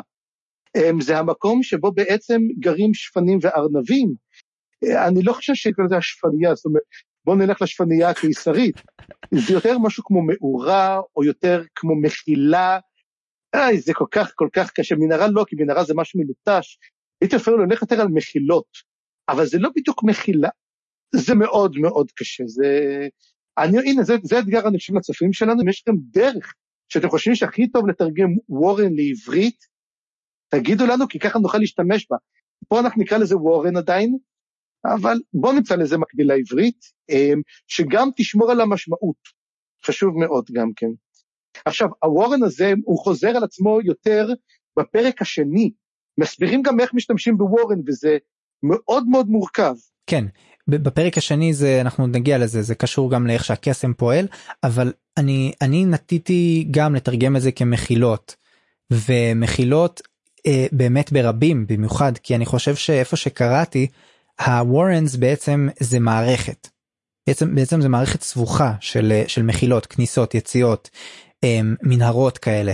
או מנהרות אולי מנהרות זה, זה מנהרות זה לא משהו שיצרו אותו השאלה אם זה טבעי או לא אם זה משהו שיצרו אותו אז זה מנהרה, אם זה לא זאת מחילה. למרות שגם מחילה יוצרים אותה, אבל מנהרה זה יותר, מחילה... מנהרה זה יותר כזה מין כן. מלוטש, יותר גדול, הרגשה גם כן, תחשוב, מנהרה שאתה הם, עובר בה, מחילה זה יותר טבעי מרגיש, כאילו נובר באדמה. יש כן. הרגשה קצת יותר. למנהרה יש גם קונוטציה של מעברים כמו מנהור קוונטי למשל, של קפיצות, קפיצת הדרך, אבל טוב אה, באמת אנחנו יכולים לדבר על זה הרבה אז בוא נתקדם טיפה המחילות האלה או המנהרות או בוא נקרא להם וורנס. הוורנס אה, בעצם משתמשים בוורן הזה בשביל להגיע לעיר הבירה לאונטה. ואיך לא הפתח של הוורן הזה יוצא בדיוק בחדר הכס של אה, הקיסרית.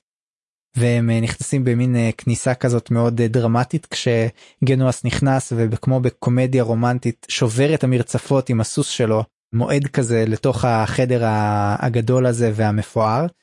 ופוגש שוב את הקיסרית שוואלה משום מה אפילו זוכרת את הילד הקטן הזה שהיא פגשה לפני שבע שנים והם מדברים קצת ומשם הוא ממשיך לפגוש את ה... איך אמרנו? נספחת. את הנספחת לורן. אז הוא הולך לפגוש את לורן שבין זה שהוא נשלח בעצם למשימה שלו היא, היא נעלמה ואיך היא הגיעה באמת לאיפה שהיא נמצאת דרך הוורנס האלה כנראה היא גם השתמשה בהם אה, ועכשיו הוא הולך לפגוש אותה. גם המשנה זה טוב, אולי באמת גם המשנה, זה גם שם לא רע. אז אתה רוצה להעיר משהו על הפגישה שלו עם הקיסרית? משהו עולה לך מזה? לפני הפגישה עם הקיסרית אני רוצה קצת לדבר על הוורן, כי לא דיברנו כמעט עליו. הוורן הזה הוא אומר שזה הוורן הקיסרי, זאת אומרת זה משהו שהקיסרות יצרה על עצמה, וחושב, גנוס אומר, חושב לעצמו ואומר, הרי יש אלים, הוא מדבר, פעם ראשונה שמוזכר שיש אלים, ולכל אחד מהם יש את הוורן שלו, ובכל וורן יש את השומרים שלו. אז הוא אומר, זה מאוד מוזר שאף אחד מהאלים לא, לא דרש בעצם את הוורן הספציפי הזה. הוא טוען לעצמו למה? ואז כשהוא הולך, הוא רואה כל מיני סימנים, ו- וטופר קצת מודאג מדי פעם, אז הוא אומר לו בוא מהר, בוא, זאת אומרת, הוא אומר, זה לא שאין שומרים, יש שומרים שם, הם פשוט, הם הסתבכו על איזה וורן קיים, והם מנסים, אתה יודע, והם בעצם, בעצם בור, בורחים בו מהשומרים. זה לא וורן, הם קוראים לו וורן הקיסרי כדי לשמור בעצם על גאווה, תראו, לנו יש וורן, אין להם וורן, הם עוברים דרך אזור של אחד האלים שהם לא, ואוי ואבוי מה יש שם ומה שומר על המקום הזה. וזה ממש מזכיר באמת את הדרכים במחזור קישור הזמן שיש שם זוועות בל יתוארו אבל כן כנראה יש שם רב הרב הנסתר על הנגלה וגם אני חושב שמתייחסים שם שוב לעניין של הביונד של המעבר של ה... שגם אה, קוטיליון מקודם התייחס אליו קצת אני חושב. שקוטיליון ואמנס. הם מדברים על הכאוס. כן הם מדברים על הכאוס ואומרים שה... הם, מדברים על זה שהוורנס הם מאוד מאוד קרובים לכאוס. ובגלל זה הם אומרים, ואומרים שהוורן הקיסרי הוא מאוד קרוב לכאוס, ומאוד מאוד מבועטים מזה, ממה שזה אומר.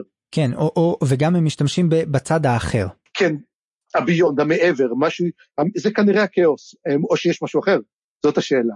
אולי, אני, אני חושב שאולי הצד האחר, טוב אנחנו נגיע לזה גם למבנה הקס, הקסם, במיוחד בפרק השני, אבל בעצם יש פה סוג של צד האחר, בצד האחר יש יותר קרוב לכאוס ויותר רחוק מהכאוס. אבל יש כאוס בצד השני. יש, ולא לא, לא, לא, לא כדאי להתקרב אליו. אגב, ותגיד לי גם איזה מקום כלשהו, יש לך שער שמוביל אותך ישירות לקיסרית. כאילו, זה פרצת האבטחה הכי גרועה שאני ראיתי, זה, מה זה הדבר הזה? כאילו, אתה נכנס, והנה אתה מול הקיסרית, אז בעצם אם אתה נכנס ל... איך זה, לוורן הקיסרי, אתה יכול בעצם להיכנס לחדר הכס. זאת יכולה להיות מתקפה ישירות לתוך הארמון. ואולי בגלל זה הייתה צריכה לשלוח מישהו שהוא כל כך קרוב לקיסרית שהוא באמת יכול היה ל... שהוא אחד מאנשי הסוד שהוא יכול אה, להוביל אותו שמה. אבל אה, מי אמר ש... שבן אדם אה, אחר חזק ורע יכול לא יכול להשתמש בזה לרעתה. או שפשוט היא זה, זה סוג של לבנות את הדמות שלה כ, כחסרת פחד חסרת היא לא פוחדת שיתנקשו בה כי היא תתנקש בך קודם אולי זה סוג של בניית דמות. אבל אני חושב שזה דווקא מה שזה הרי לא נראה לי שהיא בנתה את זה, אני חושב שהקיסר בנה את זה, עוד בתקופה של הקיסר. אולי בעצם הקיסר אומר, אין לי, אין לי פחד, אני, תבואו, חופשי.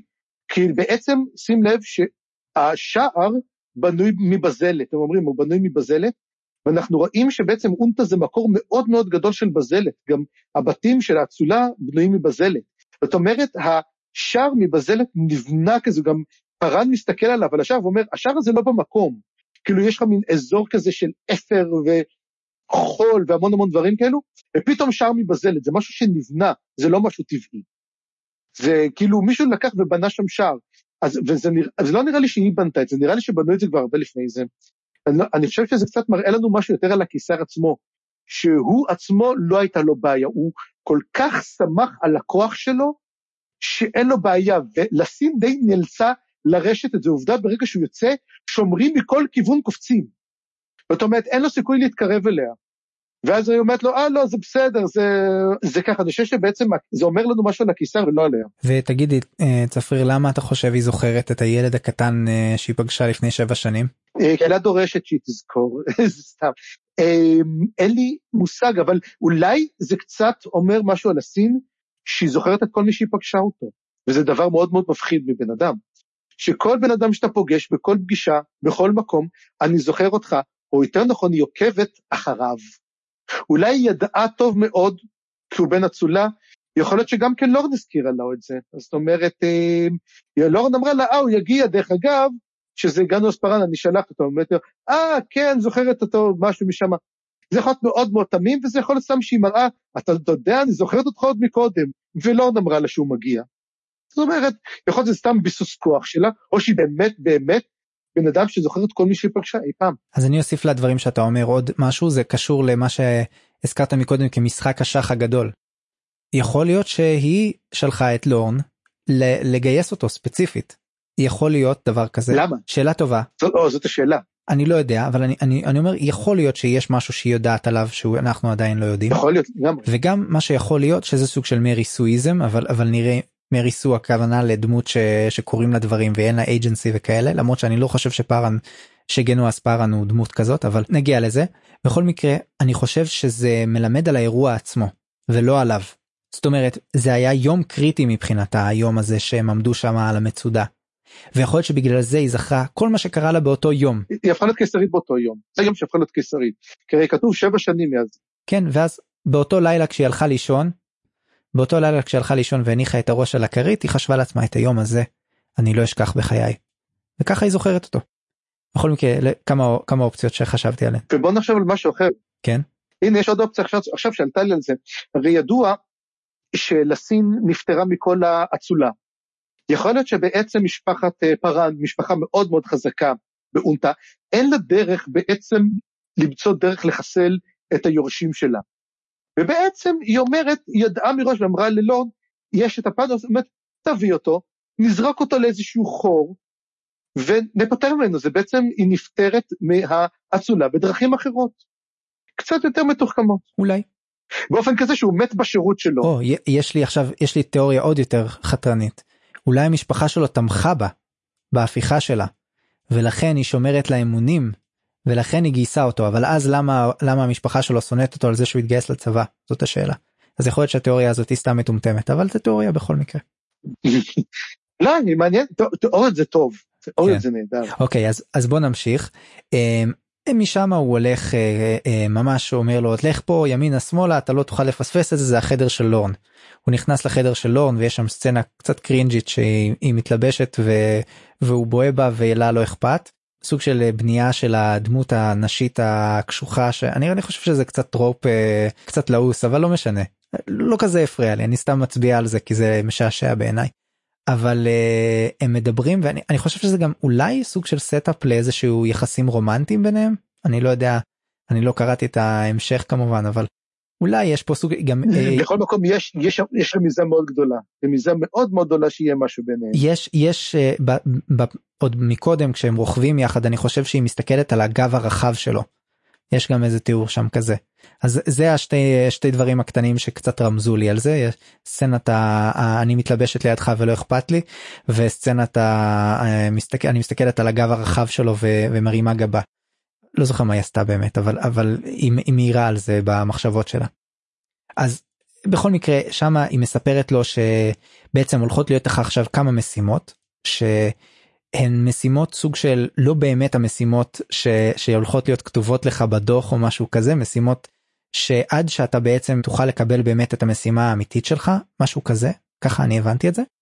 אה, ומשחררת אותו ללכת הביתה לפני שתתחיל אצל המשימות האלה אנחנו כבר בעיר הבירה אז תלך תבקר את המשפחה שלך תגיד שלום לאבא לאמא וזה הזדמנות של uh, uh, גנואס שלנו להסתובב קצת בעיר לספר לנו איך היא נראית ולהתקדם לכיוון ה... איפה שהוא גדל קצת לתאר איך העיר השתנתה מה לא השתנה איך הוא השתנה. פעם הוא היה אציל כזה וזה מה שהגן עליו ועכשיו יש לו מדים. והוא מגיע לבית שלו ובבית שלו מי, ש... מי שמקבל את פניו זה לא אבא ואימא עם נשיקות אלא זה איזשהו חייל זקן שאבא שלו שכר לפני שלוש שנים שהוא אפילו לא מכיר אותו רק מכיר אותו מהדיוקן שלו שתלוי בשירותים איפשהו. הם צוחקים על זה. והוא מספר לו שאבא ואמא לא בבית אבל הוא יכול לפגוש את האחיות שלו. עד כאן יש משהו ששכחתי ש... אה, לא. אה, מה שכן רק אה, פארן אמרו שהוא יוצב לאימונים באונטה הוא כרגע סגן הוא לוטננט ומדובר שהוא הולך לעבור בעצם הכשרה נוספת ובעצם מה שספר זה לסליפרסל, הוא הופך להיות בעצם תר אדום, שברגע שהיא תצטרך אותו, בשביל לסיים את המשימה ולראות, כי בינתיים, אחד, כמו שאמרתי, 1-0 לקוטילן ואמנס, הם הצליחו, עכשיו צריך לראות לאיפה זה יתפתח. ואם מחכה, היא מסתכלת, גנוס במקרה ויצטרכו אותו, הם יגיעו למקום. אוקיי. Okay. Um, והוא פוגש את החיות שלו. קודם כל הוא פוגש את תבורה, או תבורה, תבורי. תבורה. זה בעברית זה באמת נשמע מצחיק. תבורה. היא האחות האמצעית. אמ, זאת אומרת זה אז הם שלושה ככה אני מבין הוא תבורה ואז פליסין. שפליסין זה אגב השם שפגשנו כבר כמחברת אחת מהפואמות שקראנו. את ה-call to shadows שזה מעניין. נכון. אמ, ויכול להיות שזאת לא היא אבל סיכוי טוב שזאת היא כי כמה כבר אנשים שקוראים להם פליסין חשובים אנחנו פוגשים. בכל מקרה הוא פוגש את uh, תבורה ומתנהלת שם מין שיחה קרירה כזאת אנחנו רואים שהיחסים ביניהם לא קרובים במיוחד לא עוינים ממש אבל אבל בוא נגיד לא מחבקים. היא מסתכלת עליו כאיזה סוג של uh, פורע uh, כבשה שחורה כזה שלא עושה את רצון ההורים כזה שמפיל עליה את האחריות להמשכיות המשפחה ולעתיד שלה. והיא באמת לוקחת את זה והיא מתאר אותה מאוד uh, כזה מכוערת רצינית אה, נכון? משהו כזה. יחסים מאוד מאוד מאוד קרירים. ברגע שהוא עזב הוא הפך לחייל בניגוד לרצון ההורים. אבל הוא אומר לה אני עכשיו הולך להיות קפטן. אז היא אומרת לה נו ההשקעה שווה נכון? אז כאילו הכל אצלהם הם איבדו עליו כסף בתכלס. ולכן אתם אומרים אני הולך להיות מפקד אני הולך להרוויח כי עכשיו דרכי תהיה השפעה למ, למשפחה על דברים צבאיים זאת אומרת אם למשל האבא ירצה אולי חוזים ליין, קפטן יכול להשיג הרבה יותר ממה שלוטננט יכול להשיג. אז זה ודאי שיכול לעזור להם. אז הוא אומר שכן, על פליסין כתוב בקריאה לצללים שהיא נולדה בשנת 1146, מה שאומר שהיא בת 15 כן. עכשיו. אז כן זה מסביר היא אומרת שהיא גם בלימ... היא אומרת, היא בלימודים כאלה. והיא אומרת שהיא סוג של uh, בחורה שקדנית חולמנית כזאת uh, מתארת אותה אני אני מדמיין אותה כשלן כזאת um, וכנראה איתה היחסים שלו הרבה הרבה יותר טובים. ומה שמעניין אותי ואני אהבתי שאריקסון לא לא כותב את הפגישה הזאת מעולם הוא ממש אה, לא רואים את הפגישה ביניהם לא. כן לא רואים את הפגישה ביניהם אני מניח שכן הייתה בסופו של דבר פגישה אבל היא לא כתובה ואני אוהב את זה אני אוהב את זה שלא כל דבר צריך לכתוב. Um, מספיק שהוא תיאר שהיחסים ביניהם יותר טובים ו, וגם אולי זה סוג של גם uh, סוג של קריצה כזאת של תראו אני הולך להת, להתמקד בדברים הפחות טובים. את הפגישה הטובה והנכונה. לא, לא רק זה, ש... הפרק, כל פרק שאנחנו מדברים עליו הוא בין 60 ל-70 עמודים. זאת אומרת שלפחות אצלי במכשיר שלי אז אני אומר אלו פרקים לא קצרים אלו ממש פרקים קצרים אז הוא יכול עוד להוסיף פגישה זה שהוא לא הוסיף אותה זה גם כן אבל גם תבורי אומרת על פליסטין היא אומרת יותר מדי רכה לעולם הזה. מה שלא לא מבשר טובות היא אומרת יותר רכה לעולם הזה ולכל עולם שאי פעם קיים היא רכה מדי. מצד שני היא זאת שכותבת היא זאת שדבריה נכנסים לגוף הספר. ממש נכון. מצוטטים מילה במילה מעניין זאת אומרת שהיא תהפוך להיות מפורסמת בעתיד לפחות כנראה השירה שלה תהפוך להיות מפורסמת. כן אה זה אגב אגב זה הזכיר לי גם את אה, את אה, אה, הנסיכה אירולן מדיון שגם היא, היא דמות שלא לוקח הרבה זמן עד שפוגשים אותה אבל היא, היא הדברים שלה מצוטטים בתחילת הרבה פעמים בתחילת הפרקים. כל פרק התחיל איתה. בראשון כל הפרקים זה רק של אירולן. אבל לא, לא משנה. כן. אבל הרבה מהדברים זה שלה. או ערוכים על ידה. בכל מקרה, פה נגמר לנו הפרק הראשון. oh my god, oh איזה פרק ארוך וסבוך, והפרק השני לא הרבה יותר טוב, אבל צפריר, אני, אני, אני סומך עליך ש, שת, שתעשה לנו בסדר. יש לך עוד משהו לפרק הראשון שלפני שאנחנו עוברים? לא, אני חושב שזה פרק ראשון שהוא סבוך, ובכוונה הוא כזה, אבל כשקוראים אותו פעם שנייה, פעם שלישית, כבר מתחילים להבין כבר את הרצף, מתחיל, מה שבהתחלה אתה לא מבין, וקורא את זה שוב, אתה אומר, אה, אוקיי, אני רואה. הוא נותן לך בעצם, הוא, הוא לא מכניס אותך כאילו בצורה חלקה, הוא מכניס אותך באמצע, אתה לא יודע מה קרה. זה מתחיל בטבח, זה מתחיל בטבח, מי זה פרה, אנחנו לא יודעים מה קרה לו בשבע שנים, למה היחסים שלו, אנחנו, אנחנו משערים הרבה, ואחר כך בסופו של דבר הספר יגיד לנו, צדקנו או לא צדקנו. אבל אז לוקח ובכלל שובר אותנו לגמרי בפרק הבא. Mm-hmm. שזה פרק 2. אז יאללה אה, מי ששרד עד פה אתם מוזמנים אה, להכין לעצמכם כוס קפה כוס תה לעשות עצירה קטנה למתוח את הרגליים את העיניים ואנחנו אה, נכנסים לתוך הפרק השני תוביל אותנו צפריר.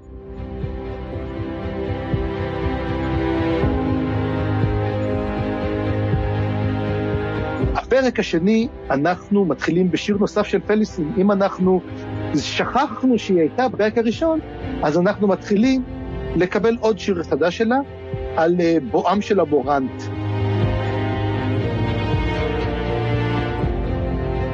אנחנו לא יודעים כל כך מי הם המורנטים, אנחנו נקבל עליהם עוד מידע בפרק הזה, והיא אומרת דבר מאוד מאוד מעניין, היא אומרת ששתי ערים נותרו כנגד הכיבוש המלזני, עיר אחת חזקה ומבוצרת, עיר שנייה מפולגת, והעיר החזקה היא הראשונה שנפלה. ובמעבר חד אנחנו עוברים שנתיים קדימה. אם היינו ב-1161, אנחנו עוברים ל-1163. עכשיו בשביל לעזור לנו כתוב שנתיים לאחר מכן, הבנו את זה, זה כנראה זה הערכה של איזשהו עורכת, ואנחנו בעצם מגיעים למה שכבר התחלנו לקרוא בהתחלה על המצור על פייל. פייל היא בעצם עיר גדולה, שהצבא המלאזן צר עליה, ואנחנו מתחילים בעצם עם הסוף של המצור. אנחנו מקבלים את המבט של אחת המאגיות בשם טטרסייל, אה, בעברית, דרך אגב, קוראים לה מפרשית. אז איך, אה, איך השם? אז אני אתייחס גם לשם אה, טאטרסייל וגם לשם מפרשית. זה מהסוג הזה של השמות שבפנטזיה שיש לו משמעות לשם עצמו, משמעות שאנחנו מכירים, לא רק מהספר.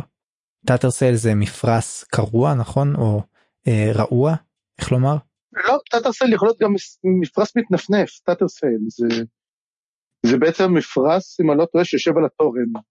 אה ומה אם חשבתי מהמילה tattered כאילו אה, פרום או, או...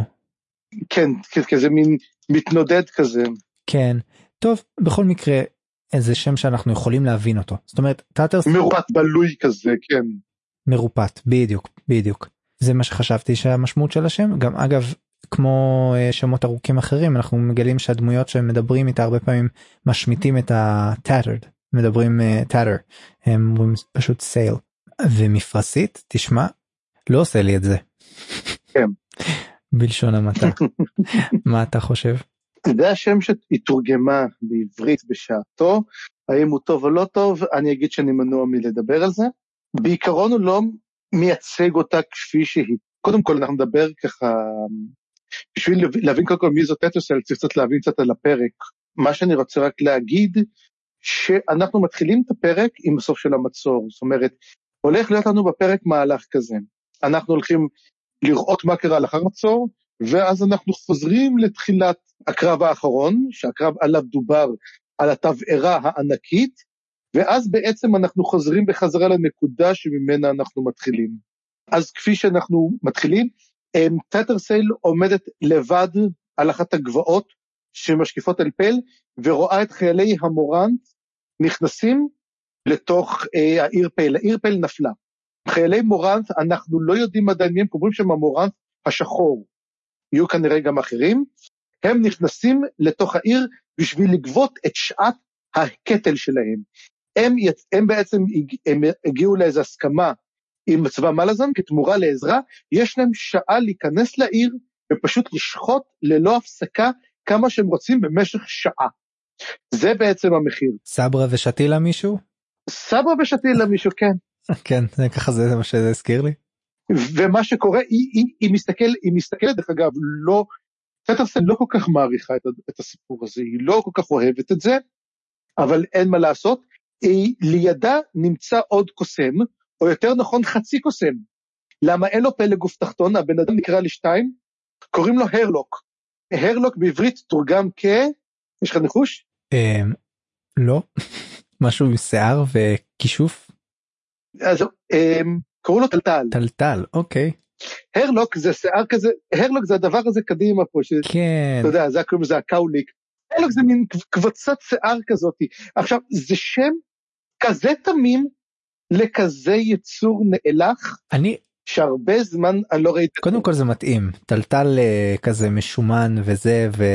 וטיפוס נאלח זה מתאים לי. אבל חוץ מזה אה, אולי דווקא אולי דווקא אה, חשבתי הרלוק כמו הר ווורלוק שילוב של הר ווורלוק.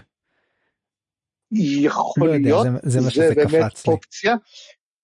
מה שכן אבל הוא מגלח את השיער שלו בכוונה ככה שאין לו שיער אז מה זה אומר לגבי השם שלו.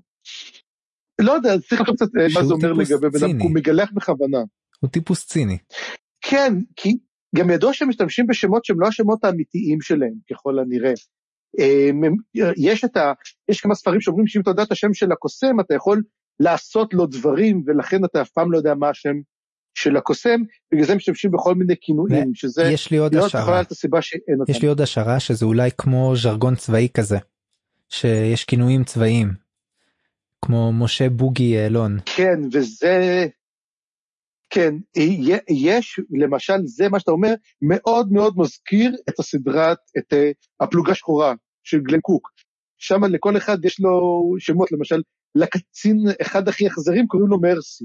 אז כאלו דברים, הכי מצחיק שתרגמו את הפשוט, איך קראו לו? רחמים. רחמים. שגורם לי תמיד לצחוק ללא הרף כשאני מגיע לספר. אמ, אז בקיצורו של דבר, אז אמרנו, הרלוק עצמו נפגע מאוד מאוד קשה, נקרע לו חצי מהגוף, והוא אומר, ש... ואומרת לו, טוב, אתה הולך למות, ואף פעם לא אהבתי אותך, ולא אומר, חכי, חכי, יש לי דרך מילוט. תוך כדי שהיא רואה את הדרך מילוט, היא רואה בעצם ארבעה חיילים מתקרבים אליו. מדובר, מדובר במחלקה צ'יט מהארמיה השנייה, אלו שורפי הגשרים בפיקודו של וויסקי ג'ק. אחת הדמויות אולי הכי נערצות בסדרה, אחת האהובות ביותר. אמ, שמה שקורה, מדובר דרך אגב, שהם כל הזמן מדברים, לסין מנסה באופן שיטתי להשמיד את כל שורפי הגשרים. אם אתם זוכרים, הם היו בארמיה השלישית, הם עברו לארמיה השנייה, כנראה אין כבר ארמיה שלישית, היא פורקה, והם נמצאים שם. שאלו אותם כמה הם היו, הוא אמר לה, במחלקה שלי היה 15, עכשיו הם שבעה. אבל עדיין מדברים שהמצב הרבה יותר קשה. התפקיד של משרפי הגשרים היה בעצם לשבור את המצור על פייל. איך הם עמדו לעשות את זה? הם חפרו חמש מנהרות מתחת לאדמה, כאשר כל מנהרה היו בה עשרות חיילים. למרות שלסין קיבלה הודעה שאי אפשר לחצוב את האבן הזאת, זה מין גוש קרח בלתי ניתן לחפירה, שעליו יושבת פייל, והיא עדיין אומרת, לא אכפת לי, תעשו אותם. קטעתי כן? אותך, פשוט יש לי הערה קטנה לגבי השם וויסקי ג'ק, שמלמד אותנו שהעיירה פייל נמצאת בעצם בקנדה. כי כי וויסקי ג'ק זה ציפור ממשפחת העורבניים שמצויה בקנדה. לא יודע אם ידעת. לא ידעתי, חשבתי שזה וויסקי וג'ק, אתה יודע, הוא שותה וויסקי. אני גם, אני חשבתי, אבל מסתבר שוויסקי ג'ק זה שם של ציפור. קנדית. משהו מיוחד על, משהו מיוחד על הציפור הזאת? יש לזה יכולת מסוימת? צווחנית מדי? היא נשקטה? ויקיפדיה הייתה קצת אה, דלה בעניין הזה אבל לפחות אני יודע שהיא ממשפחת האורבניים. אז זה גורם לי לחשוב שהיא okay, אוקיי, ציפור זה... יחסית אה, יחסית חזקה וגדולה. וחכמה. אוקיי okay, זה מעניין אני לא ידעתי את זה. אמ, מה שקורה מתברר שברגע שקרה מה שקרה אנחנו עדיין לא יודעים מה קורה שם הם חופרים וחופרים שם הם עושים בזה שלוש שנים והם לא ראו את השמש כמעט שלוש שנים בסופו של דבר כשהם עושים את זה, ארבע מהמנהרות מתמוטטות, הם היו במנהרה החמישית והם חפרו את עצמם החוצה, הם היו 1,400 איש, הם יורדים ל-30 איש בלבד בכל הארמיה שם, שזה טבח נוראי ביותר, זה פיאסקו לא נורמלי, העיר נפלה, אבל כמעט לא נשאר צבא. ועכשיו, מי שמספרת את הדבר הזה, מספרת אותה בחורה, בעצם אנחנו, יש לנו ארבעה חיילים, יש לנו את וויסקי ג'ק המפקד, יש עוד שני חיילים שחומי אור שאנחנו עדיין לא יודעים עליהם כמעט, ויש עוד נערה, נערה מאוד מאוד מטרידה, שהיא מנסה כל הזמן להאשים בעצם את מי שקוראים לו טיישרן. טיישרן זה בעצם ראש המאגים של אה, לסין, והיא כל הזמן מספרת שהוא לא בסדר, למרות שבעצם פטרסל יודעת שהיא משקרת, והיא מנסה להאשים אותו סתם. זה משהו מעניין. אז לפני שאנחנו חוזרים אחורה, אז בוא, בעצם מה יש לך להגיד בעצם על כל הקטע הראשון הזה. רגע, אני רק, אה, אני לא חושב שהתייחסת לאיך הם מגיעים בכלל, אז האיש הזה החצוי ש, שכמעט, שאיבד את הרגליים mm-hmm. בעצם, שכמעט, שהוא שוכב גוסס, מסתבר שהוא אה, עשה איזשהו דיל עם וויסקי ג'ק ו, ו, ופקודיו שיצילו אותו איכשהו. אנחנו לא יודעים עדיין כן. איך, אבל זו הסיבה שהם בעצם מגיעים לשם. נכון. כל חלק מהתוכנית של הרלוק. כן, הרלוק הבין שהמצב לא טוב, אנחנו ביד נראה למה הוא הבין שהמצב לא טוב, הרלוק הוא בכלל טיפוס אה, שהוא אומר שהוא אוהב להשאיר לעצמו תמיד דרך מילוט. ונראה אחר כך בדיוק מה דרך המילוט שהוא מצא לעצמו. אז עכשיו טטרסל, אחרי שהיא רואה את כל הדבר הזה, מתחילה לחשוב איך הגענו למצב הזה. ובעצם היא חוזרת מדבר שבעצם טטרסל היא נמצאת עם מאג אחד בשם קלות, אמ, ופה בעצם אנחנו מקבלים את התיאור של טאטרסייל. טאטרסייל היא לא, בוא נגיד את זה, אמ, אובייקט היופי המושלם כמו שאנחנו מכירים, היא מישהי מאוד גדולה. אומרים גם שיש לה פנים מלאכיות כאלו, היא טיפוס גדול, בוא נגיד, וקלות הוא מתואר כטיפוס קצר, שהוא פשוט, הוא כאילו, איך אומרים את זה? הוא כאילו מין ישן בין משמניה, הוא כאילו, הוא מוצא את כל הגוף של הכריות והוא מוצא עליה מנוח. כן, ואני, ואני דווקא אהבתי את זה, שסוף סוף יש דמות שהיא לא, בוא נגיד ככה, איזה אישה, בוא נגיד אפילו אם היא חזקה או משהו זה, שהיא צריכה להיות גם עם שרירים, זו אישה מאוד רכה. עדיין יש לה כוח חזק, היא אישה מאוד מאוד חזקה, אבל עדיין היא לא שיא אידיאל היופי כמו שנקרא לזה. אני חושב שזה מעניין שזו דמות שישר רואים שהיא לא לא ישר אבל אבל במהלך הפרק רואים שבעצם יש לה הרבה אייג'נסי הרבה כוח בחירה הרבה השפעה ויכולת לבחור איך היא איך היא מגיבה לאירועים. בהתחלה זה נראה כאילו דברים רעים קורים לה כל הזמן אבל בעצם יש לה עולם פנימי עשיר מאוד יש לה מחשבות יש לה עניינים ואחר כך גם אנחנו רואים שיש לה כוח בחירה. כן.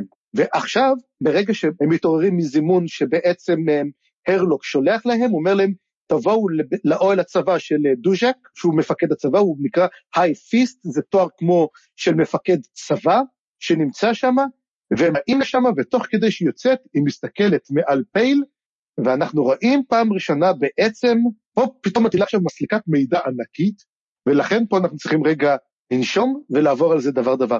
היא באה ורואה את המונספון. מונספון בעברית תורגם כנצר הירח שזה תרגום לא רע, אני דווקא אוהב את זה, ומונספון, הם כבר קיבלנו את זה, זה האויב, ואומרים זה האויב הנורא ביותר שאי פעם קם לאימפריה. אין לה אויב יותר גרוע מזה, המונספון הוא בעצם, תחשבו בעצם על טירה מעופפת, כמו שהיה ברומח הדרקון, את הטירות המעופפות האלו, אותו דבר פה, מדובר על טירה שחורה ענקית, שדרך אגב גם מסתובבת, והיא נמצאת כבר שלוש שנים מעל פייל, ולכן אף אחד לא היה מוכן לתקוף. כל הסיבה, למה בעצם לא תקפו את פל? כי נצר הירח נמצא שם. אם אתם זוכרים, מדובר גם כן לפני כן, שמי שהגיע מנצר הירח זה קלדן ברוד, אותו שר צבא, שבעצם שיתף פעולה עם משמר הארגמן, והנסיך שלו כעס דבור, כתוב את זה בפרולוג, בשיר מדובר שהם שיתפו פעולה ביחד, והם דוחקים, הם הסיבה שבעצם המלאזנים יש להם בעיות בגנבקיס. ועכשיו היא מסתכלת עליו ומבינים אי אפשר לתקוף את הדבר הזה. אין לנו שום יכולת לתקוף את אה, נצר הירח, אנחנו תקועים פה. בנוסף לכך, מתברר שלצבא מלאזן יש גם צבא על מתים בשם טלן אימאס, שהם לא מוכנים להתקרב אליו, וזה כבר מאוד מפחיד אותה. בנוסף לכך, מונספון נצר פעם נלחם נגד מלאזן בתקופת הקיסר, הייתה מלחמה, אבל נצר הירח נסוג. לא ידוע למה, היה איזה קרב, אבל הם לא, הם נלחמו ולא ידעו מה קרה שם, הקיסר ניצח כביכול, והם נסוגו, מה שמראה שיש קרבות מאוד מאוד עזים כבר במשך ההיסטוריה. עם נצר הירח, לא ידוע מה מטרתם, לא ידוע למה הם משתפים פעולה ולמה הם לא משתפים פעולה, הם פשוט נמצאים שם, שזה בעצם אחת הבעיות, והבעיה גם כן, שבנצר הירח יש את הטיסטה אנדי, זוכרים שדיברנו עליהם? על uh, טופר, שהוא חצי טיסטה אנדי, פה יש טיסטה אנדי, שבעצם תקפו יחד עם קנדה ברוט את הארמיה החמישית, וכמעט ריסקו אותה לחלוטין, גוררו אותה אחורה שנים. אבל נצר הירח המשיך לזוז. זאת אומרת, יש עוד מישהו בפנים. שזאת פה שאלה מאוד מאוד קשה. מי שם? העיר בקצרה שזה היה נשמע מהתיאור שזה יותר כמו טירה של ימי הביניים שהיא לא רק הטירה אלא היא גם כל מה שמסביב לה זאת אומרת זה היה משהו כזה באמת מסיבי זה לא רק איזה טירה מעופפת לא איזה בניין מעופף זה ממש גם גוש אדמה כזה ענק וזה גרם לי לחשוב דווקא על ספרי uh, מדע בדיוני יותר uh, כמו uh, איון של גרג בר או משהו כזה כן. שרואים uh, מין פשוט עיר עיר ענקית מרחפת או משהו ענק מרחף שנראה כמו כמו עוד כוכב לכת או עוד ירח לכדור הארץ משהו כזה כן. זה מה שזה גרם לי לחשוב כמובן שזה קטן יותר כנראה.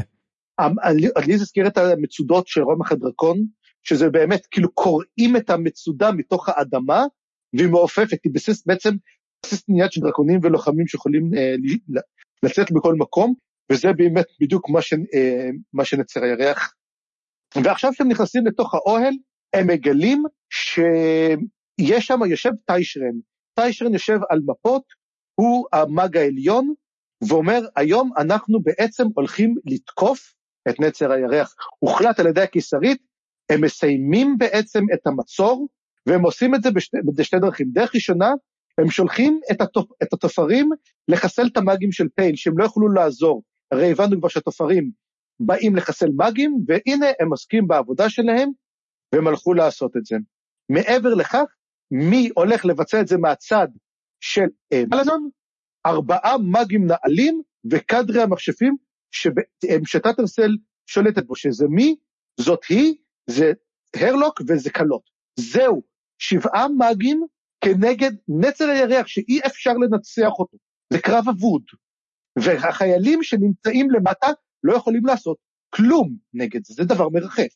ו- ואיך מתרגם, באמת מתרגמים קאדרה? תא? אה, חבורה, תא, יש המון אופציות. הם אפילו הייתי אומר מחלקה. כי זו מחלקה בטח, זו מחלקה או חוליה. אני הייתי הולך על משהו צבאי יותר. זאת מילה מילה באמת אה, מילה באמת אה, פחות פחות נפוצה mm-hmm. יש לו כמה מילים כאלה שהוא זורק פה ושם מילים גם לדוברי אנגלית פחות mm-hmm. מוכרות. Okay. כן. אמ, אני רק אתייחס גם שבמהלך הפלשבק הזה אנחנו מקבלים עוד פיסת מידע כזאת שמונחתת עלינו על איך מזהים קסם. היא מתארת שהיא מרגישה אותו בצורה מסוימת כשכוח קסם מופעל באזור או עליה או, או, או לא רק ספציפית עליה ושהקלות שהיא אה, אהובה בעצם מהאהבת שלו אה, הוא חווה את זה בדרך אחרת. אז כנראה שיש אה, דרכים שונות לחוות קסם. הם, הם לא חווים אפילו את הקסם הם חווים את הכוח של הבן אדם הנוכחות של הבן אדם mm. היא ככה, הם, הוא, הוא למשל קלות אומר שהוא מריח את זה, הוא מסוגל להריח את הקסם, היא יש לה כאבי ראש, שזה מאוד מזכיר את מה שקרה לארגן, למגייס, שגם כן יש לו כאבי ראש, שהוא נמצא ליד מישהו, ומראה שבעצם קוסמים מסוגלים לזהות מי, קוסם, הם מסוגלים גם לזהות את עוצמת הכוח שלו, ככל שיותר חזק, הריח נהיה יותר חזק, הכאב ראש נהיה הרבה יותר כבד, זאת אומרת, הם יודעים גם לזהות את הכוח שיש לכל אחד. ואז בעצם הם מנסים לדבר כל הזמן מי יכול להיות ב- בתוך הראש של המבצר הזה, והם מתחילים לדבר על קלאדן ברוד, ואחד, ואומר קלות, אני זוכר את השם קלאדן ברוד מאיזה שיר עתיק ישן מאוד, ואז הם בעצם נזכרים שקלאדן ברוד עבד בשירותו של אנומנדר רייק.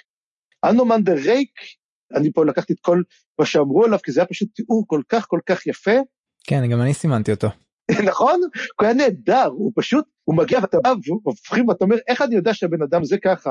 הלורד של הטיסטה אנדהי, נשמות הלילה חסר הכוכבים, ריק, שנקרא גם רעמת הכאוס, שהוא לורד הירח, ואומרים, ואתה שולח בסך הכל שבעה מאגים נגד הבן אדם הזה? הוא לא בן אדם, הוא בעצם משהו אחר לגמרי, אוטיסטי אנטי, אנחנו לא יודעים אפילו מה הם, אבל הם לא אנושיים, והם על, והם על בעצם מצודות מעופפות. כן, אני רק אוסיף שהחלק הכי יפה בתיאור לדעתי זה דווקא הסוף. מה? Um, who leads the last of his kind, seated in the throne of sorrow, and a kingdom tragic and fey, a kingdom with no land to call its own. כן. סוג של uh, הוא מוביל את מעוז מעוז הטיסטה אנדי האחרון שהוא משתמשים בו גם במילה טרגי גם במילה פיי mm-hmm. שסוג של uh, לא אנושי אבל קשור מהותית לקסם שוב זה, זה גם מקום שבו קצת שובר את הקיר הרביעי קצת כי לא יודע אם יש ממש פיי בעולם הזה. אנחנו עדיין לא יודעים מה יש ומה אין זאת אומרת אנחנו בהתחלה פרק שני אה, גם בשם הרוח לא ידעתי נכון. שהיו פיי. רק שזה נמצא שהיה... בקנדה. אה, זה בקנדה, נכון. שם יש הרבה פיי. לא, יש וויסקי ג'קס. חייב להיות קנדה. נכון. ואריקסון הוא מקנדה. נכון, וואלה. אתה יודע מה עכשיו אני צריך, עכשיו אני צריך לבדוק מה זה וויסקי ג'קס, תודה. באמת תודה, עכשיו אני, תבדוק, זה מה שאני הולך לעשות עכשיו. אז כמו, ש... כמו שאמרתי בעצם, אנומנדר רייק, השליט מבינים שאנומנדר רייק נמצא שם, אפילו לבד אין להם סיכוי לחסל אותו. ואז בעצם הארמיה החמישית למד מצפון, עכשיו מי שניצב להילחם נגד פייל ברגע שהם יוצאים לקרב, יושב כל הארמיה השנייה והשישית, זאת אומרת החמישית הבנו כבר בצפון בגנבקיס ורדיה על חכפות, 11 אלף חיילים, 7,000 חיילים ותיקים ועוד 4,000 מגויסים חדשים מגיעים עכשיו להילחם.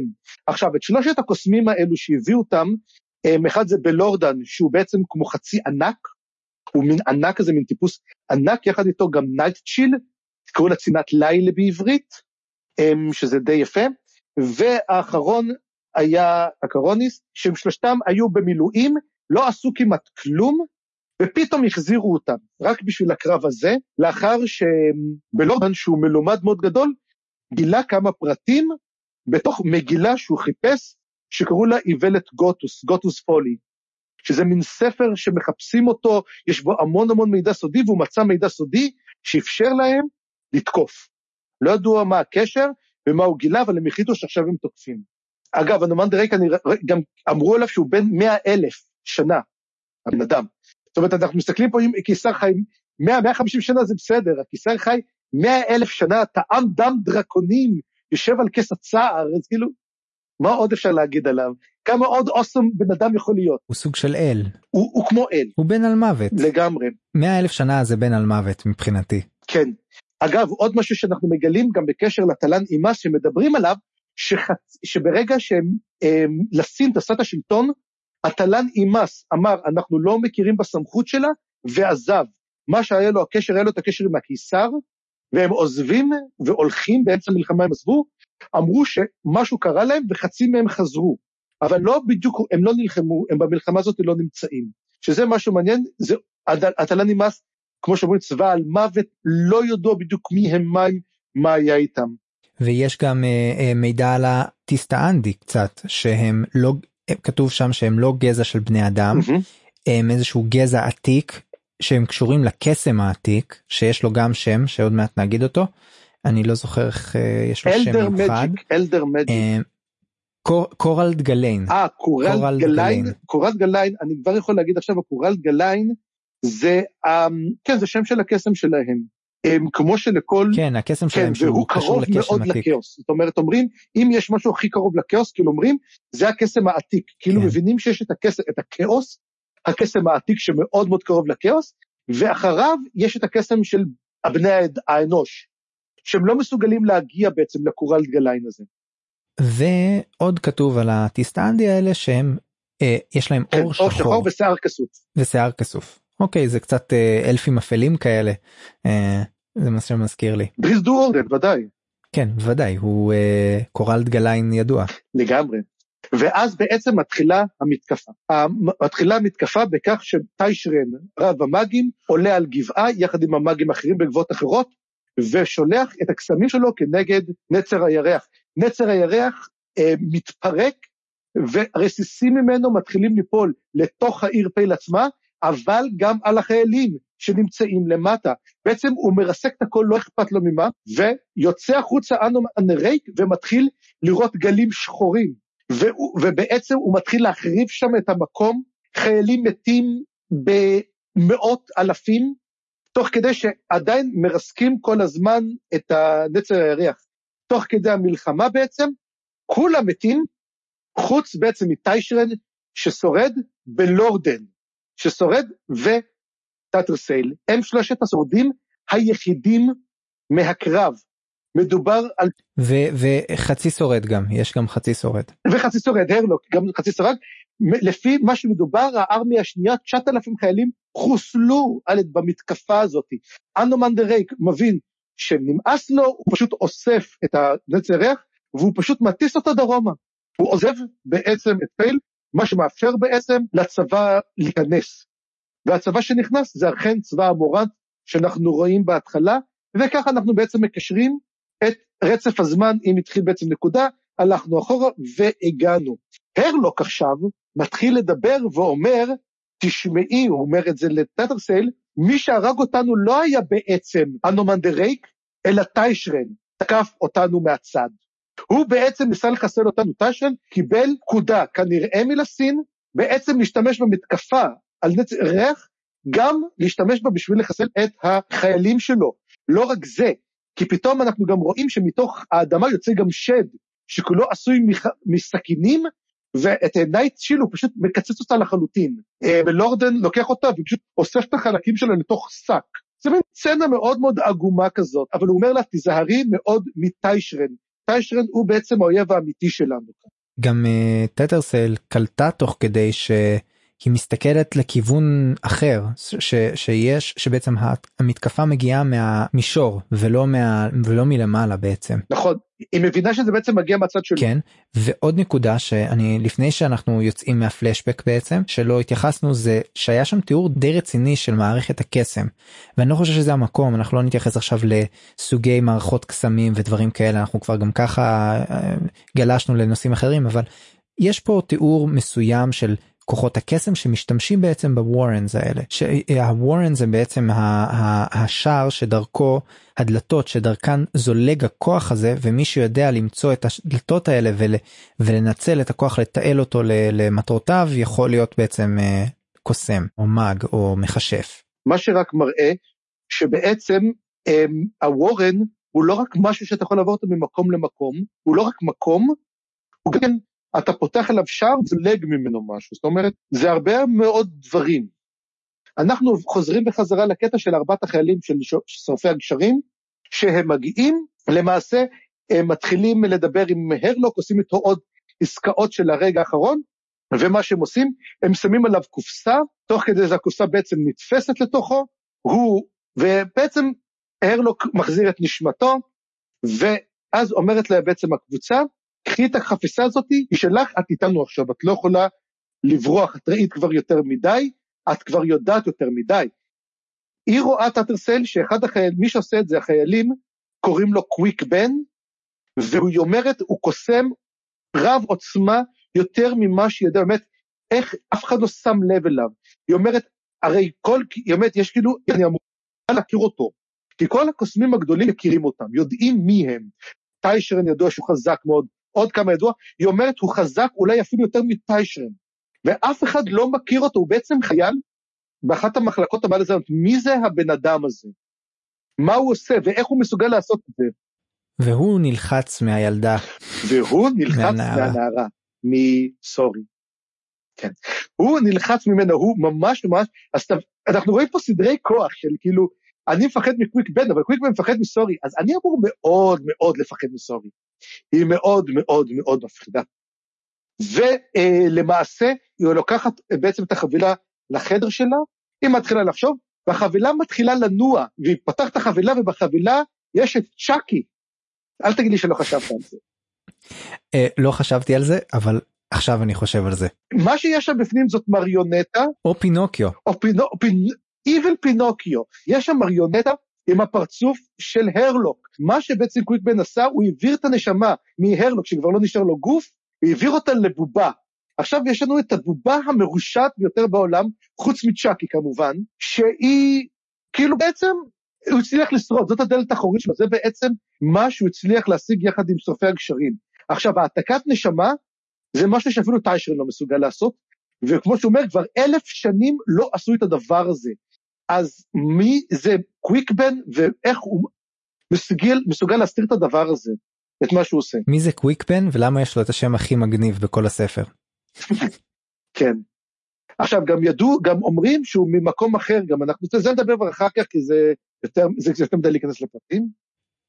וגם רק עוד נקודה כן היא, היא מזכירה שזה כנראה שימוש בקסם העתיק הזה של ה... של ה... שדיברנו עליו הקסם של הכאוס.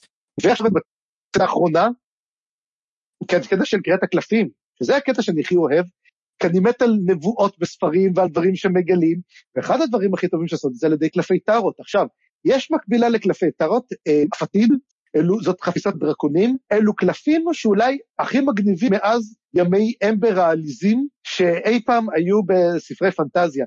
כי מה שאתם מקבלים כשאתם פותחים את הקלפים בעצם, אתה, אתה לא בוחר מתי אתה רוצה לפתוח, אלא הקלפים אומרים בוא תפתח אותנו, דבר ראשון. דבר שני, אחרי שפותחים אותם, התמונה כל פעם משתנה קצת, כל פעם אתה שם לב לפרט שלא ראית לפני כן. התמונה משתנה כל פעם בהתאם למהות של העולם. ויש לזה כמו בתים, כמו טארוט שפותחים את זה לפי בתים, ובעצם הם, מבינה טאטרסייל כשהיא צריכה לפתוח את הקלפים. היא גם כועסת על עצמה, למה היא לא פתחה את זה לפני שקלות מת? כי היא לא הבינה בעצם שקלות מת, וגם אנחנו מבינים דרך אגב שגם מוק, זוכרים את מוק שהיה בעצם במצודת מוק במלאז? היא הייתה מהאהבת שלו. אז אנחנו מבינים בת כמה היא עכשיו, היא אומרת, היא בת 219. אז אנחנו מבינים פה שאנחנו מתעסקים פה עם אנשים מאוד מאוד מאוד מבוגרים. זאת אומרת, בלילה לפני שרצחה, זאת אומרת, לפני ש... בלילה לפני שהקיסר אמ, רצח אותו, היא רצתה לפתוח את הקלפים והיא לא עשתה את זה. אבל הקיסר רצח את מוק בשעתו. אז כבר עוד דבר שגילינו כנראה במהלך התפיסה של האימפריה המלזנית. ואז היא פותחת את הקלפים, ואז אומר לה, והרלוק ממש, תפתחי קדימה, בואי נראה מה הולך לקרות. היא פותחת את הקלף הראשון שחושף את כל החפיסה, והיא מוצאת את הביר האפלה. לא אומרים מי זה, אני יכול, יש לי ניחוש, גם לך יש ניחוש, מי, מי הוא הביר האפלה. כן, או, או, שזה, או שזה ריק, או שזה, או שזה, מה שמו, ההוא מהפרק הראשון. אמנס. או קוטיליון. לא, אמנס השני, קוטיליון, קוטיליון חשבתי על קוטיליון כן. דווקא. כן, אז או הנומד ריק או קוטיליון, הביר האפלה. עכשיו, תזכור שאנחנו דיברנו על הביר האפלה שיציל אולי את סורי, אז הנומנדר ריק זה אולי קוטיליון, עדיין אנחנו לא יודעים, זאת אומרת, יש, אנחנו לא יודעים מי זה, אבל לפי מה שהבנו, אביר האפלה הוא זה שקובע את מה שהולך לקרות. ואז היא פותחת בעצם את הקלף השני, ובקלף השני אנחנו מגלים בעצם את האל הראשון שלנו, שמוזכר בשם, והאל הוא בעצם קוראים לו אופון. אופון זה, היא קוראת לו ליצן בעל שני הפנים של המזל. יש לו פנים של אישה ופנים של גבר. אם, המז... אם האישה למעלה אז המזל טוב, אם הגבר למעלה, המזל רע. היא מסתכלת והאישה למעלה. מה שאומר שמדובר על מזל טוב כלשהו, שאופן הולכת לתת מזל טוב. המעניין הוא שהיא שמה לב שבעצם יש לו מטבע, הם שניהם מחזיקים מטבע, שהמטבע מסתובב כל הזמן. זאת אומרת, הקלף ממש כמו קלפים של הארי פוטר, תחשוב כמו עיתונים שזזים, ככה גם הקלפים, הם בעצם זזים, וכל פעם מה שרואים שהמטבע מסתובב כל הזמן. היא שמחה מאוד לדעת שדרך אגב שהרלוק לא שם לב לפרט הזה. והיא אומרת עדיף שהוא לא ידע את הפרט הזה, זה פרט שנותן לה, ועכשיו אומר לנו תמשיכי, מה הקלפים הבאים? טאטרסל מחליטה באותו רגע, אני מפסיקה את הקריאה, אני סוגרת את הקריאה ואני מחזיקה אותה ככה. לא הבנתי כל כך האמת מה זה, אז הוא אומר, היא סוגרת את זה, זאת אומרת, כי הקריאה קובעת את הגורל, או שהיא יכולה לראות את הגורל, היא מחליטה, לד, לד, לא רוצה לדעת יותר, מה זה אומר שהיא מחזיקה? היא רוצה להחזיק את המצב הקיים, והיא כאילו יש מזל טוב, אז אני לא רוצה לדעת הלאה? מה אתה חושב על זה? אני חושב שזה כמו שיש במשחקים, יש לפעמים את האלמנט של uh, push your luck, כאילו אתה תמיד יכול לחפש ולנסות למצוא את התוצאה שמתאימה לך יותר, תמיד יכול להיות יותר טוב. ויש לנו את הדחף הזה להמשיך ולנבור. אני חושב שהרלוק ניסה לכוון לשם, והיא יש לה את ההבנה הזאת שלפעמים צריך אה, צריך לעצור. צריך לעצור במה, ש... במה שבהישג ידי וכרגע בהישג ידי תוצאה שהיא טובה מבחינתי כי אני לא יודעת בדיוק מה זה אבל זה נותן לי תקווה. ואגב זה, זאת נקודה שהיא מדהימה מבחינתי כי גם א' היא סוג של סוגרת את כל הפרקים האלה שקראנו את כל המקטע הזה היא סוגרת באיזושהי נימה אופטימית פעם ראשונה וגם היא נותנת את ה... לטאטרסל את הנקודה הזאת שהייתה חסרה לי קצת עד כה. את הנקודה של הבחירה ואת ש... שהופכת אותה לדמות ממש עגולה ומעניינת לדעתי. כן, טאטרסל באמת אה, מתחילה להצטייר כדמות, אה, אם קשה לראות בעצם דמויות חיוביות, אנחנו רואים בדרך כלל דמויות מאוד מאוד מאוד שליליות, אנחנו מתחילים לראות בעצם את טטרסל אולי כדמות החיובית הרגילה, היא ופארן. למרות שפארן הוא מאוד מאוד ציני, הוא מאוד כזה מין כבד, והוא כבר ראה יותר מדי בש... מאז שהוא היה חייל. טטרסל, אפילו שהיא ראתה המון המון דברים, והיא עשרים שנה כבר בצבא מלאזן, והיא הייתה כבר לפני זה הרבה שנים, היא לא מוכנה לוותר על התקווה, וכיף כיף לראות אותה, כיף לקרוא עליה, היא דמות שאני מאוד מאוד אה, נהנה לקרוא, לקרוא עליה. כן, בינתיים אני חושב שהיא הדמות האהובה עליי, עד כה. כן, ובעצם אה, זה בסוף הפרק השני, וזה 15 אחוז, זה 15 אחוז מהספר, רק שתדע, אתה יודע, וואו. זה, זה גודל של פרקים ענקיים. כן. כן. כן אוקיי אני אני קצת אה, ממי ששרד עד כה אה, כל הכבוד לכם אה, זה באמת פרק ארוך אני לא חושב ששאר הפרקים יהיו ארוכים כל כך אנחנו גם נשתדל אולי לקצר אבל אני חושב שהיה פה מין אה, מערכת סגורה אני חושב שהפרקים האלה היו מאוד אה, בנויים בצורה חלקה זרמו אחד לתוך השני החל מהפרולוג וכולי וכולי אני חושב שזה ממש מראה על כוונת המחבר וסוג של בנייה טובה של העלילה מההתחלה. אני בינתיים באמת יוצא עם אה, תחושה טובה וקורים דברים וזה מעניין ויש פה הרבה תעלומות הרבה שאלות פתוחות שנותר לנו רק לגלות. איך אתה מסכם את הסיפור? לפני שאסכם רק אגיד עוד דבר אחד קטן קטן קטן קטן קטן. שטאטרסל מדברת היא אומרת שהקיסר מת ב watery grave היא אומרת. מה שאומר שיכול להיות שהוא מת בתביעה. שהטביעו אותו. וזה מעניין. וזה משהו שקראתי ואומר מת is watery grave אז אמרתי הוא טבע הוא הצביעו אותו צלל עם ספינה. זה מעניין לדעת בעצם איך הקיסר מת אני בטוח שלסין קשורה לזה. שאלה איך.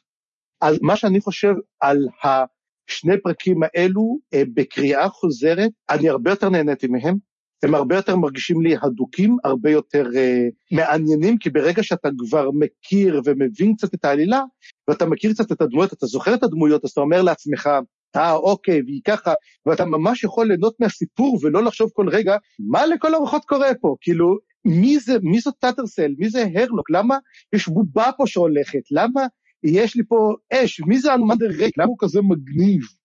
ואתה, ו, ו, ומה הקשר לגנוס ברן, ומה כל העלילה הזאת, ומי זה אמנס וקוטיליון, ומאיפה הם הגיעו?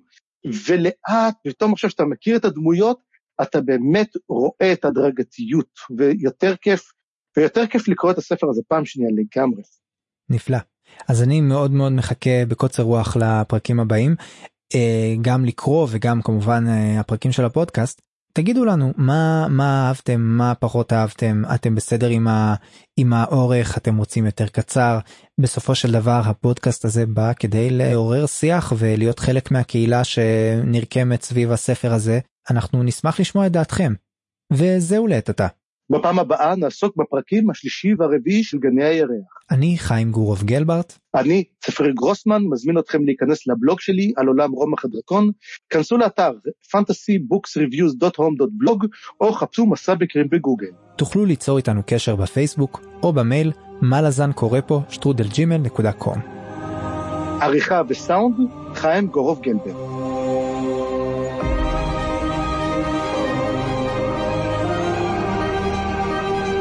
הצטרפו אלינו לדיונים בקבוצת הפייסבוק, מה לזן קבוצת קריאה. תודה שהאזנתם, וניפגש בפרק הבא.